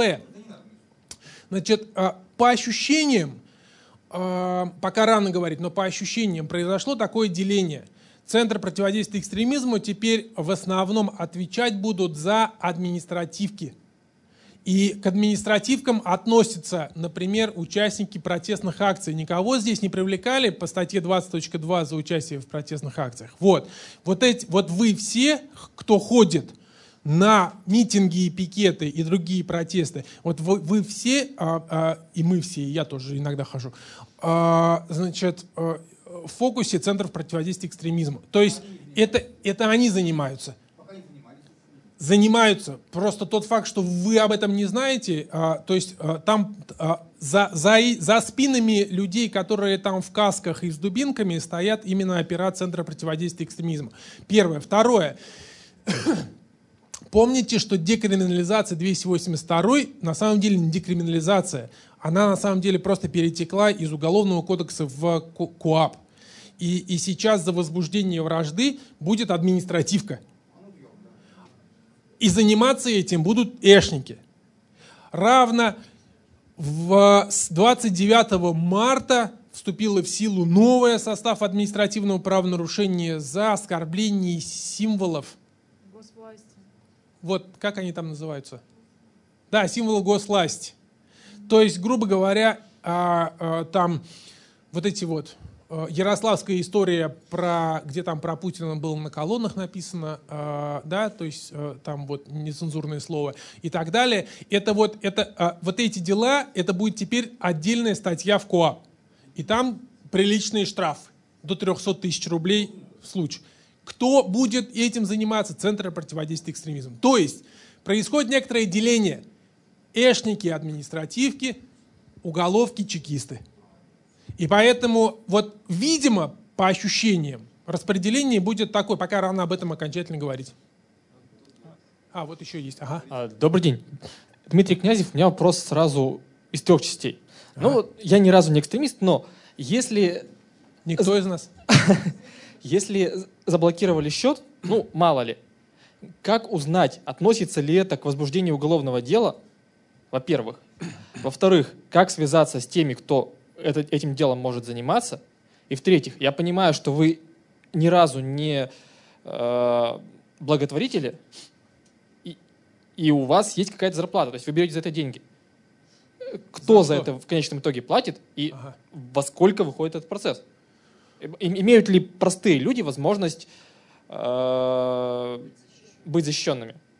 Окей, okay. Значит, э, про основание заморозки счета вам прежде всего нужно обратиться в банк. Следовательно, в банке могут сказать, ну, например, это может быть налоговая служба, или это могут быть какие-то внутренние проверки банка, или еще чего-то. То есть причин, ну, оснований для остановки движений по счетам может быть больше, чем просто, чем, чем только экстремизм. Про экстреми... Могут сказать и про экстремизм, но могут и не сказать. Ну, то есть первую информацию вам все равно надо в банке узнать. Если, если есть подозрение на то, что это может быть экстремизм, то надо зайти на сайт Россфинмониторинга. На сайте Россфинмониторинга есть перечень всех экстремистов и перечень всех террористов. Это два разных перечня. Туда можно, там, там каждого, там Соколовский до сих пор, наверное, висит. Висит там Соколовский. Вот, то есть там можно зайти и посмотреть разные фамилии, в том числе свою.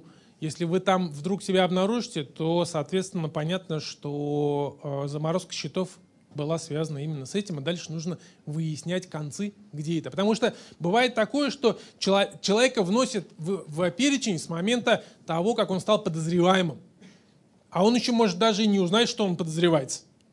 И это может еще несколько месяцев пройти, прежде чем вызовут на допрос, потому что там будет еще пока экспертиза идти, еще чего-то. Или, или не все из нас проживают по месту регистрации, например, вас еще найти надо. Вы, может, и не скрываетесь, но вас все равно надо найти.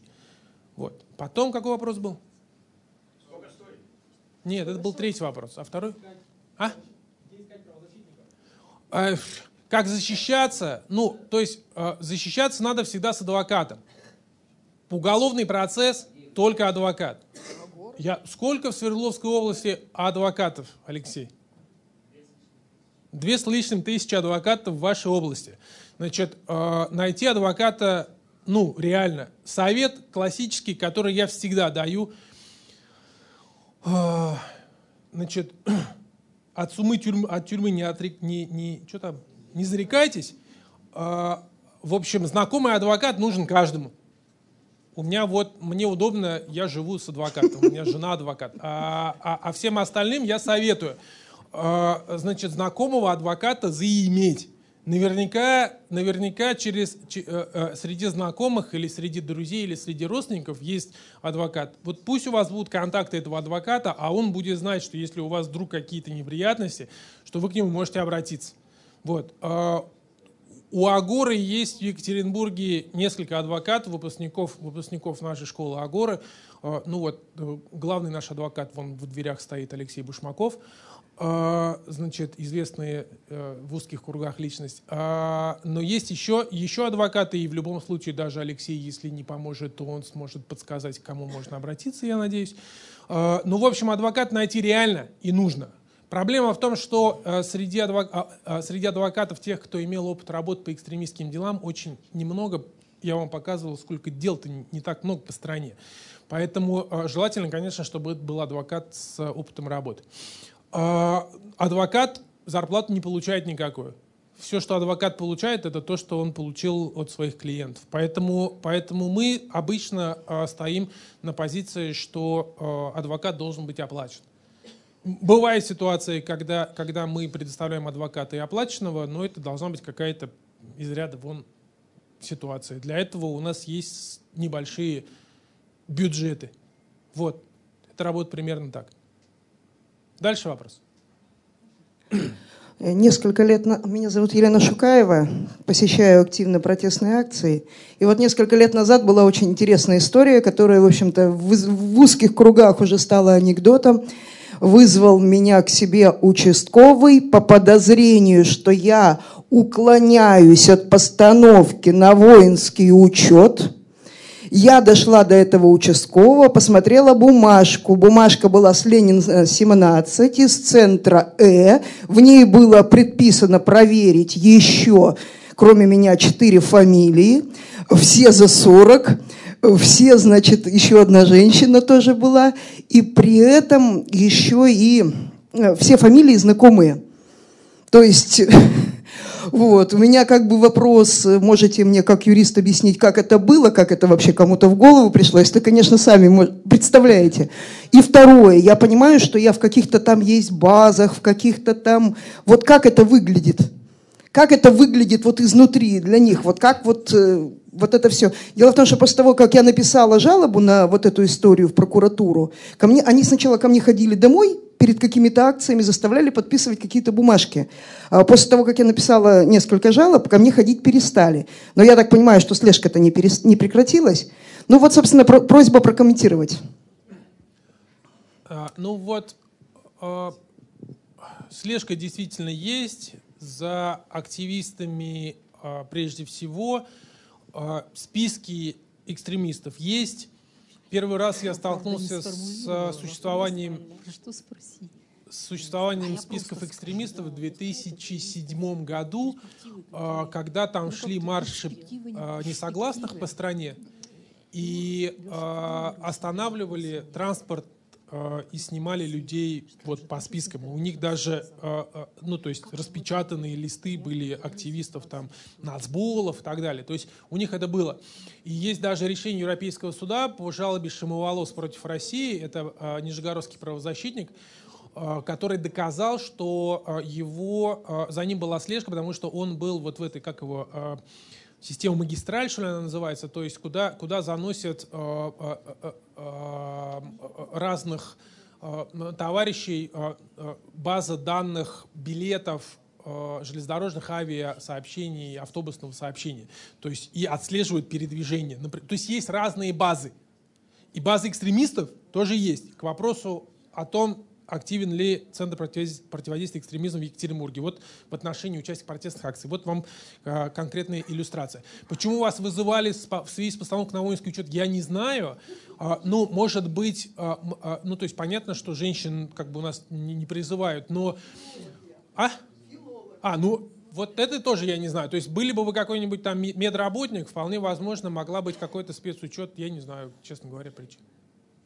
Ну, вот, а почему она состоит на учете? Вот вопрос. А потому что все военнообязанные выпускницы филологического факультета университета... А, переводчик? Да. Нет, она... Это... Вы же изучали медицину, да? Ну как, один или два дня. Ну, у вас есть ведь... Нет, есть военная кафедра? Не было, я не помню даже. Я вот на военной кафедре долго состояла. Ну, то есть те, кто, кто имел отношение к медицине или кто имел отношение к каким-то специальным э, э, специальностям, они могут там отдельно где-то... Но они творчески подходят к основанию. Ну, то есть на вас больше ничего не было, и вот они попытались, попытались каким-то образом найти способ. Да, да, да, да. То есть вот так. Ну и, собственно, активный... Ваш пример просто показывает, что активная позиция, она успокаивает... Да, то есть встречная активность, она успокаивает активность в отношении вас. Поэтому вы демонстрируете, во-первых, правомерное, во-вторых, эффективное реагирование на вот эти вот вещи. То есть, ну, это самая громкая история по поводу так называемых профучета в Дагестане у нас была. То есть, когда в одном конкретном регионе отрабатывалась технология тех, кто, значит, просто надо, не надо, человека ставили на профилактический учет как, в, как экстремиста, потому что на него поступила какая-то информация о том, что он там сотрудничает с кем-то, там, я не знаю, с какими-то радикальными мусульманами или там еще чего-то, еще чего-то. И там тысячи жителей Дагестана на этом профучете. Если вы едете на машине, никто не ездил на машине через Дагестан из вас никогда? То есть, ну, ездили, не останавливая, выезж... останавливая, выезжаешь из Калмыкии, въезжаешь в Дагестан, пост стоит, а гаишники останавливают, просят вежливо всех выйти, пройти в кибитку, в кибитке сидят несколько человек на компьютере, а, нужно всех водителей и пассажиров, а, значит, документы с тем, чтобы они пробили по, а, пробили по базе данных компьютерной, а, и, если, и если вы там в базе, то вас там оставляют, а, и, и, и, и начинаются всякие разные неприятности. Ну, как правило, конечно, никого нет, но даже автобус, автобус проезжает, автобус останавливает, и всех, кто, кто в автобусе едет, всех пробивают. Запредельное просто произвол, то есть, ну, то есть нет ни одной нормы в законе, которая, которая могла бы оправдать такое поведение полицейских. И это годами происходит и продолжается до, до настоящего времени. То есть вот базы, базы есть. Проблема в том, что они э, не очень законные, э, и, и все силовики, как ужи на сковородке, пытаются это публично оправдать, э, эту необходимость. То у них контртеррористическая операция, то еще чего-то. Такое есть. Еще вопрос? Меня зовут Елена. Я хочу поделиться с вами ситуацией, которая, рассказать вам о ситуации, которая у нас в Екатеринбурге сейчас идет в марте. четырнадцатого марта, значит... Ну, кто сидит в интернете, узнает, что к Максиму Верникову, бывшему координатору «Открытой России» в Екатеринбурге, пришли с обыском. И вот дальше. Дальше, значит, у нас сейчас происходит, что людей вызывают на допросы в Следственный комитет. То есть я бы хотела вот у вас все-таки получить, ну, консультацию сейчас, если это возможно, как все-таки... Это законно должно происходить, потому что тут некоторым звонят по телефону, некоторым... Там можно ли родственникам передавать или, в общем, строго-настрого родственникам это запретить делать. И еще у нас вот... А, еще потом свидетеля допрашивают и почему-то предлагают подписать бумагу о неразглашении чего-то там. Хотя, собственно, спрашивать человека... Он, ему-то никаких сведений не сообщают. Ну, люди, видимо, ну, переживая о судьбе на того, на кого возбуждено дело, видимо, ну, подписывают эти бумаги, поэтому информации вообще ноль. Так, и еще что-то. А, ну все, в общем, вот основные вопросы. А, еще про интернет, опять же, про интернет. То есть там же было сначала три административки, потом автоматом идет уголовное дело. Три. Вот. И одна, вот одна административка у Максима была как раз за посты в интернете с символикой «Открытой России». И сейчас уже идет такая ситуация, что вызывают человека, ну вот так вот рассказывают, что просто по фотографии, что он там где-то на фотографии вместе с Максимом Верником, его уже вызывают как свидетеля. То есть у нас такая немного нервная ситуация в данной сейчас. Тут, я извиняюсь, еще дополнение. Кто-то хочет к этому вопросу добавить? Меня тоже Елена зовут. Я по этому же делу, я сейчас объясню полнее. Значит, дел, речь идет о том, что Максим Верников был э, привлечен по административке по двадцать тридцать три сотрудничество с нежелательной организацией. Вот. А теперь ему по двести восемьдесят четвёртой возбудили уголовное дело. И еще по этому делу меня тоже вызывали как свидетеля. И еще такой нюанс. Максим до возбуждения уголовного дела из этой организации «Открытая Россия» вышел. Демонстративно написал, что я выхожу из «Открытой России». Написал заявление открыто в соцсетях. Но тем не менее, хотя там написано, что если человек вышел добровольно и не сотрудничает, то уголовное дело должно быть прекращено. И еще, я вот как активист, до вызова меня в Следственный комитет за мной была установлена слежка. И я четырежды натыкалась на тех, кто за мной следили. То есть следили все эти четыре раза абсолютно разные люди. Вот. И как только у нас внутри «Открытой России» получился конфликт, и я на конфликте, не связанной с этим, вышла в знак солидарности с другими членами, слежка прекратилась. Ну вот как это все понимать?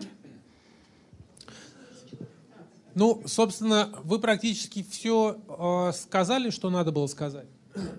Вот она, двести восемьдесят четыре точка один, участие в деятельности нежелательной организации. Э, за прошлый год было ноль, и вообще на сегодняшний момент ноль э, осужденных по этой статье. Э, Сколько возбуждено, несколько возбуждено, все касаются только «Открытой России», хотя нежелательных организаций там больше, чем она.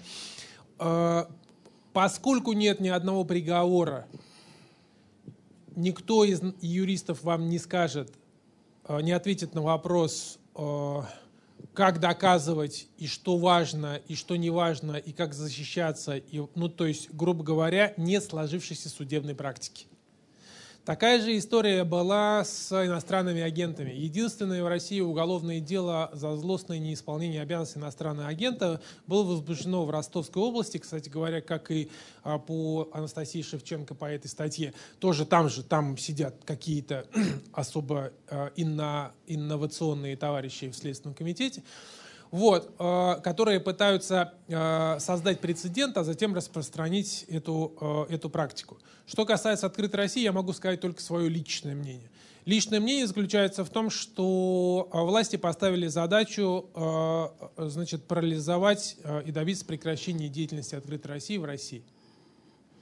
То есть общественно-политической деятельности под, от имени «Открытой России» в стране быть не должно, таково, таково центральное указание, и все эти уголовные дела возбуждены прежде всего не для того, чтобы добиться каких-то приговоров, а, для, а именно для того, чтобы получить процессуальные возможности для оперативного наблюдения, по-русски слежка, для допросов, для обысков, для различного рода, для различного рода э, там, мер принуждения и так далее. И это может тянуться долго. То есть уголовное дело по иностранным агентам тянулось год, было прекращено за отсутствием состава преступлений. Валентина Череватенко, директор Союза женщины Дона, в отношении которой оно возбуждалось, за это, за это время истрадалось просто... То есть, то есть для нее психологически это был просто кошмар в течение этого года. Да? То есть они, они ей фактически там, ну, э, в общем, все нервы измотали. Вот мотание нервов – это есть прежде всего задача этого уголовного дела, всех четырех. Кроме шуток, у меня работал раньше юрист из Минюста, который э, проводил проверки некоммерческих организаций. И он мне говорил о том, что им из Москвы приходило, приходил факс, на котором виза стояла, руководи, руководство. Типа, э, не закрывать, но нервы помотать. То есть мотать нервы и создавать невыносимую психологическую э, обстановку – это э, прямое, ну, скажем так, абсолютно легитимное действие, которое, они, которое, которое власти используют. Это не, это не побочное, именно для этого это и делается. Как оно будет, к чему там приводить, я не знаю. Я не думаю, что там кого-то в тюрьму посадят, потому что там вроде бы небольшую тяжесть все это дело, преступление. То есть неприятности, но неприятностей будет много, административки будут, людей будут отпугивать от этой открытой, открытой России. Значит, я думаю, что могут начаться еще и блокировки счетов, потому что, потому что они, безусловно, пытаются отследить деньги, которые приходят. Деньги, деньги приходят в том числе из-за границы, и они, и они будут пытаться это блокировать. И, в общем, вот это вот полосу отчуждения вокруг активистов Открытой России будут э, э, расширять. Вот что делать? Ну, э, а, почему отбирают подписку? Но они... имеют право отбирать, у свидетелей имеют право отбирать подписку о неразглашении данных следствия. То есть это предусмотрено Уголовно-процессуальным кодексом. Есть за это уголовная ответственность. триста десятая Уголовного кодекса за разглашение данных предварительного расследования. Если вы посмотрите статистику приговоров по этой статье, она будет ноль. То есть в стране по этой статье никого не сажают, но запугивают десятки тысяч. И у адвокатов отбирают подписку о неразглашении зачастую, у потерпевших, у свидетелей и даже у подозреваемых обвиняемых, хотя это прямо запрещено решениями Конституционного суда. То есть такая просто процессуальное право у них такое есть, и они им активно пользуются.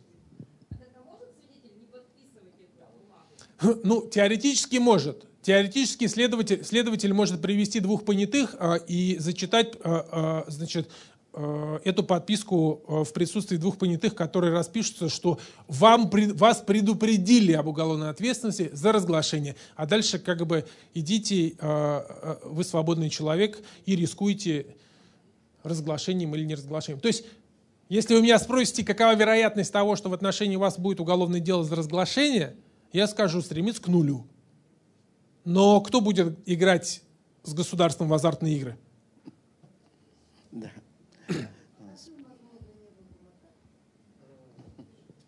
Кому им? Кому им? Защищайтесь. Так. Ну, но э, открытая Россия распущена в конце марта. Так. Я о другом. Вот э, да. Совершенно о другом. Вот есть у нас местный Соловьев, и зовут его Иннокентий Шеремет. И вот работает он на областном телевидении. Ну, то есть государственный канал. У него своя компания, но делает он для ОТВ, областного телевидения. Но его мало кто из присутствующих, наверное, смотрит, я вот иногда смотрю. И вот он, например, почти каждая передача – это набор лживых фактов. И вот просто один пример. И что делать, вопрос будет. Вот показал он из пяти частей, это на пятьдесят минут почти, фильм о, значит, уважаемом господине Барбулисе. Там, на мой взгляд, собрано, на мой, по моему взгляду, ну я знаю ситуацию, ложь, клевета, разглашение личных данных, значит, он там чуть ли не шпионом является иностранным и прочее. Так? По, когда об этом узнал Бурбулис, как мне сказали, у него случился инсульт, он и сейчас лечится. Ну, мне так сказали, вот, может быть, это неправильная информация, но, но факт. Фильма, на, еще раз, лживого был, абсолютно был, но мне сказали, что вот так случилось. Может быть, так и было, действительно, кто знает. Написал там кто-то и что. Ой, значит, или вот, тут собрались люди мирно, так, ходят в сквере, против, э, выступают они против строительства на этом месте храма. Приходит Шеремет под камеру, начинает их задирать, я сказал бы, оскорблять, кричать, ах, ты там, наймит американский и прочее. И вот, понимаете, человек, которому вообще, на мой взгляд, надо за все это сидеть, потому что это каждый день творится. Ничего, так он журналист, это не журналист. Такие вот, вот что делать с этим человеком, на мой взгляд, абсолютно отвратительным, который всех оскорбляет подряд, ну, по себя не буду говорить, меня тоже как-то. И как бороться с, с таким явлением? Спасибо. Это хороший очень вопрос, который довольно часто нам задают и мне задают. Значит, я вам начну с того, как это у нас корпоративно решено. В Агоре есть жесткое правило никогда не судиться с журналистами. Как бы вне зависимости от того, что, что сказано, что написано и прочее. А правило это вытекает, во-первых, из того, что мы уважаем свободу слова, и в общем, и, в общем, в свое время у нас есть вот линг, лингвисты, с которыми мы много-много лет сотрудничаем, и которые мне в свое время сказали, ну, как бы, Паша, не обязаны все любить правозащитников. Кто-то может и не любить правозащитников, это их право. И это было такое, ну, в общем, правильно, чушь. Значит, и вас тоже никто, не, не все обязаны любить, и, и Бурбулиса, и всех остальных, и уж его-то тем более, ну, то есть я имею в виду, есть масса людей, которые, которым есть за что, наверное, его не любить, если это тот самый Бурбулис, ну, и ваш, тот самый, ну, то есть мы тут в Ельцин-центре, в общем, есть масса людей, которые могут не любить Бурбулиса, да, то есть с девяностых годов, значит, и так далее. То есть, почему мы это не делаем? Потому что журналисты всегда, даже если вы выиграете в суде против журналиста, вы всегда, вы всегда, а, а, журналист всегда найдет, чем вам отомстить потом. То есть, а, у нас, а, я, я обычно привожу на это а, две истории. То есть, первая история, они обе казанские наши. Первая история такая, у нас есть частный вуз один, и где-то в начале нулевых годов местная телекомпания а, а, сделала сюжет по поводу того, а, значит, студенты каких высших учебных заведений в, в Казани а, значит, чаще всего попадают на учет а, к, а, венерологическим, в, в, венерологическим, по, по венерологическим заболеваниям. И, и они сказали, что вот у этого вуза самое первое место. Значит, вуз обиделся, а это частный вуз, это коммерческие деньги, это как бы платные услуги и так далее, а, и подал в суд на телекомпанию. Выиграл, потому что опорочил и так далее. Но потом в течение семи лет телекомпания не упускала ни одной возможности пнуть э, этот, э, этот вуз, э, просто прицельно э, подыскивая, э, подыскивая основания для, для этого. Не проходило мимо ничего, ровно до тех пор, пока ректор вуза и гендиректор телеканала в итоге где-то не сели, не договорились и э, руки друг другу не пожали. Вторая история была тоже с местной газеты. Я, я, я на ваш вопрос отвечаю развернуто, потому что это многих касается. И это общий, такой, ну, частый стереотип, что вот про меня обидное что-то написали, и неправду, неправду написали. Мы же, как бы, на, нас же всех царапает, когда пишут, пишут неправду и несправедливость, особенно про нас самих. Вот. Значит, вечер, газета «Вечерняя Казань» написала, написала какую-то статью о том, что вот по результатам проверки какой-то там прокурорской в, адми, в администрации, значит, Мензелинского района выявлены недостачи на там, четыре или там, нецелевое расходование четырёх миллионов рублей бюджетных средств. Значит, они ошиблись. Оказался это не Мензелинский район, а Менделеевский район. У нас два района есть, схожие по названию. Да? Значит, этот Мензелинский район обиделся, написал, потребовал права на ответ. В общем, опубликовали. Все, на следующий, на следующий номер газет «Вечерняя Казань». Да, мы приносим своим извинения. Речь была не про Мензелинский район, а, а, а про другой. А вот в Мензелинском районе в прошлом году прокуратура на, нашла недостачу на двадцать миллионов рублей. Вот вам, пожалуйста, ответ журналист. То есть, э, общее правило – не судиться. Второе. Э, если вы идете судиться, вы должны понимать, что судебная практика, как правило, стоит на стороне э, журналистов. То есть, есть, по большому счету, две только э, э, таких э, очень устойчивых, положительных, положительных, с точки зрения прав и свобод человека, практики в России. Это то, что если вы подаете иск о защите чести и достоинства, вы, скорее всего, проиграете. Если только вы не... Если, если истцом является не там, мэр Лужков в свое время был, когда он никогда не проигрывал в московских судах, и если, если вы не ответчик в виде Навального, который тоже всегда проигрывает. Значит, то есть, если вы подаете иск, скорее всего, проиграете. И еще трудовые споры об увольнении работника. Да? То есть, если работника обжалуют незаконность увольнения, как правило, суды встают на сторону работника. Все. То есть, вот, вот для того, чтобы... конкретно посудиться, должны быть действительно выходящие за рамки высказывания, и эти высказывания должны быть зафиксированы заключением э, лингвистов. Если вам лингвисты скажут, что там приведен, там такие-то, такие-то слова, у вас появляется шанс.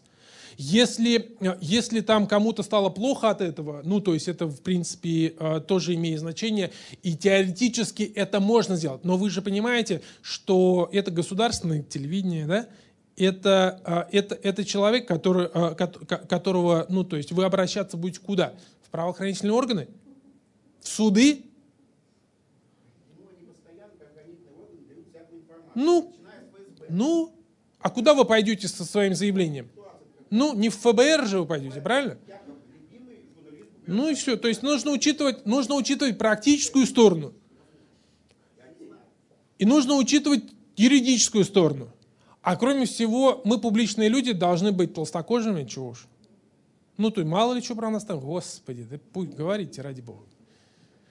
Друзья, у нас осталось да. совсем немного времени. Давайте два вопроса. Вот первый из них. Виктория Амирова, вопрос про интернет.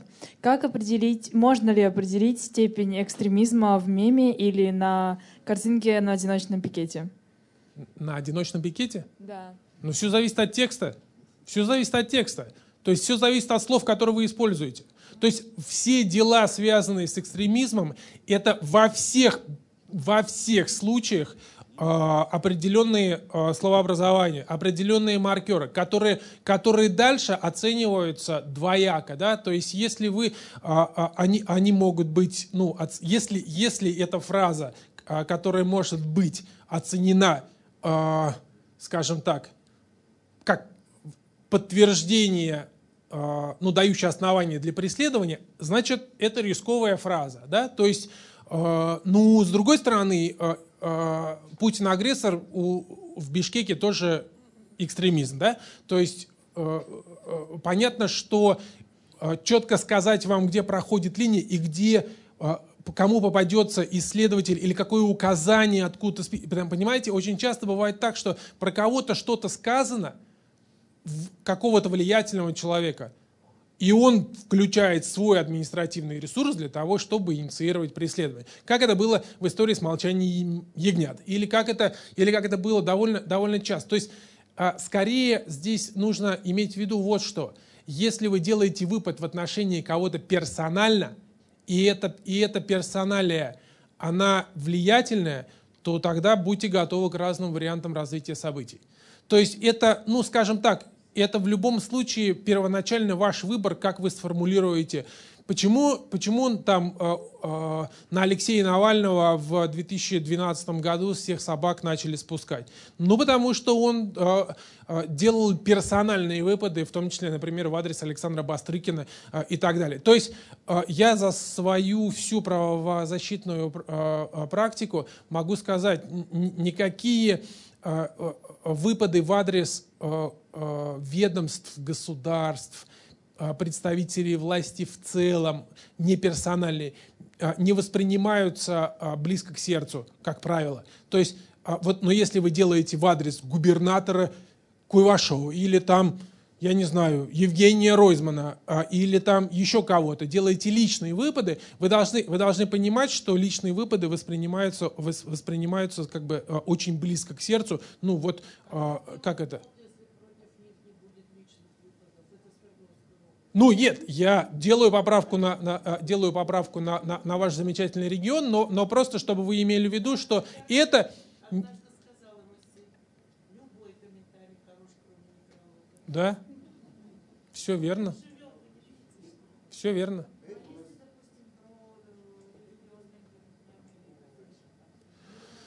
Религиозное сложнее, чувствительность высокая...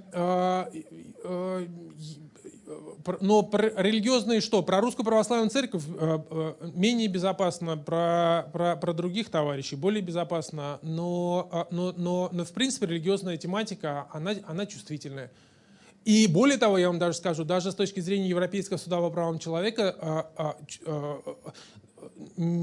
там граница, ну то есть там позволяется гораздо меньше критики в адрес религиозных объединений, и, и, потому что нужно учитывать баланс между свободой вероисповеданием и чувствами верующих и свободой слова. То есть, когда, речь, когда мы критикуем с вами политиков или чиновников, нам позволяется гораздо больше, ну за исключением прямых, прямых оскорблений, потому что вот вопрос с ярославскими средствами массовой информации, которые заблокировали за фразу там «Путин» и «нецензурно». Да? То есть мы обсуждали внутри, и все-таки вне, вне зависимости от того, как мы относимся к Путину, все-таки слово-то нецензурное, и оскорблять, оскорбление президента есть оскорбление президента. И насколько, насколько стоит вписываться в защиту средств массовой информации, которые, которые публикуют прямые оскорбления президента, это вопрос.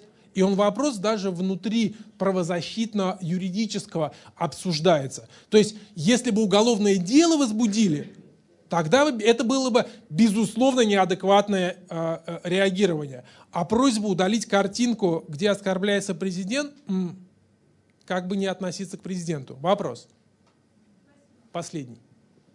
Здравствуйте, меня зовут Сергей. И э, сейчас в России судят несколько антифашистов по делу сети. Но вопрос как бы не совсем о них, ну, их как бы обсуждают в организации террористической группировки. Вот. Но недавно прошла новость, что будут привлекать еще людей, которые скидывали им деньги во время суда и просто, ну, нажить там, быть. И еще вопрос, когда вот они уже сядут, они в любом случае сядут, если я буду им, например, скидывать деньги на, ну, тоже в тюрьму, то будет ли это, как, как называется, финансирование терроризма? Что еще вы можете об этом сказать? Хороший вопрос очень. Потому что очень большая практика есть на Северном Кавказе привлечение к уголовной ответственности по статье за финансирование терроризма, и где буквально там какие-то совершенные копейки переданные на, на защиту и даже на адвоката квалифицировались как финансирование, финансирование терроризма. Поэтому я не могу вам гарантировать, что это не будет так. Я надеюсь все-таки, что в деле сети Федеральная служба безопасности получила довольно серьезную реакцию и со стороны общественности, и со стороны многих. Ну, то есть скандал, скандал был довольно, довольно большой и продолжается. И, собственно, первый приговор Шишкину показал, что, ну, можно, в общем, не знаю, какие будут остальным приговорам, особенно, особенно тем, кто обвиняется в организации, там, Пчелинцев и забыл еще один. Вот, но, но, в общем, и там были, и там была вся история про пытки, вот это вот все, да, то есть, как бы, надеюсь, что дальше это не пойдет, потому что, потому что это будет очень большой скандал. Но, с другой стороны, нужно учитывать, что есть дело сети, и есть Архангельский теракт, и есть сто обысков ФСБшников по всей стране у анархистов. У нас есть правозащитник, один юрист Александр Передрук в Петербурге, который с нами сотрудничает по ряду дел. Он в молодости, он из, из Мурманска, он в молодости а, а, там а, а, был анархистом и общался. К нему в Петербурге пришли с обыском, а, а, потому что он когда-то, десять лет назад, а, где-то там а, был в, а, в анархических кругах. Поэтому а, здесь есть некоторые, ну, то есть за, в отношении анархистов сейчас очень серьезное внимание со стороны ФСБ. И могут быть, продолжаться наезды, в том числе и вот с целью поиска тех, кто финансирует, поддерживает и так далее. То есть это небезопасное поведение, и может быть реагирование. Могут и, на, могут и с обыском прийти, могут и на допрос дернуть, могут и счета заблокировать, могут и какие-то какие-то неприятности, к сожалению, быть могут.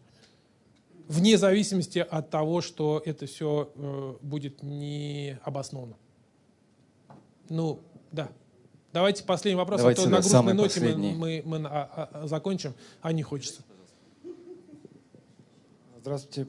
Я бы хотел вас спросить, если, ну, по, по, если к вам вас вызывают, допустим, ФСБ или ЕСники на беседу, то есть не официально, а как бы, ну, придите, хотели бы с вами поговорить, что-то там обсудить. Не ходить. А, то есть, да, есть вариант ходить, есть не ходить, ждать официального не вызова. Ходить. Да?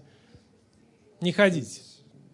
Ну, то есть, скажем так, по умолчанию на всякие разные э, внепроцессуальные вызовы со стороны правоохранительных органов э, откликаться не нужно. Если только вы не настолько в себе уверены, что можете контролировать эту ситуацию э, и что...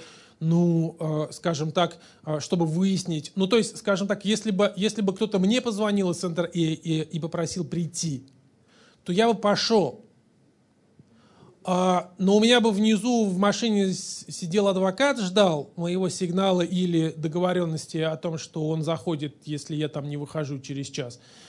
И, ну и потому что, потому что там задержание Чикова был бы там некоторый медийный скандал и все такое прочее. Ну и, и, и, и потому что я, собственно, много лет живу в ситуации, что там утро может начаться с обыска, задержания и из допросов, и с неприятностей. И всякое разное уже было. Ну то есть я бы пошел, потому что, мне, потому что раз мной интересуется, значит чего-то там есть в отношении меня. Ну как бы меня так никто и не позовет. Ко мне приедут уже с готовыми документами и, и, и со всем прочим. Вот. А всем остальным э, совет э, э, не откликаться.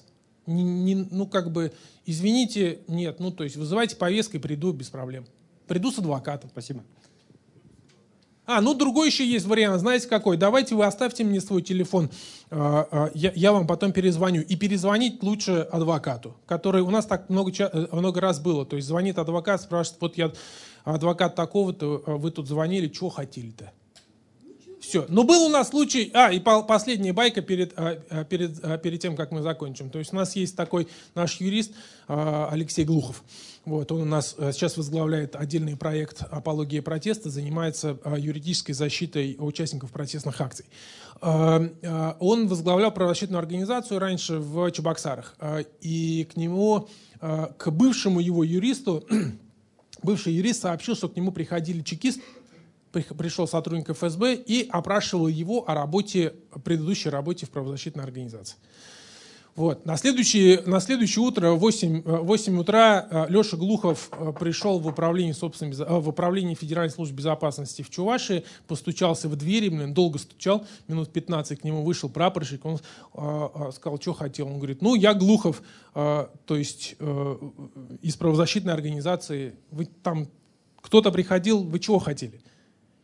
Он говорит, ну я не знаю. Ну вы там идите, сходите, узнайте, я тут пока посижу. Он сидел час внизу в фойе, ждал, пока, пока, пока найдут опера, который, который занимался им, и он, и он спустился.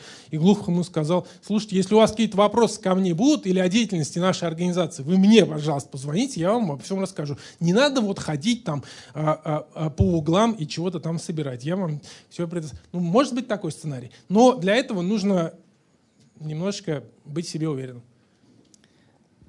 Спасибо, Павел. Спасибо вам большое. Спасибо.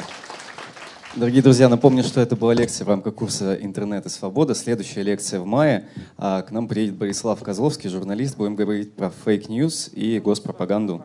Дата объявится чуть позже. Смотрите на сайте. Спасибо.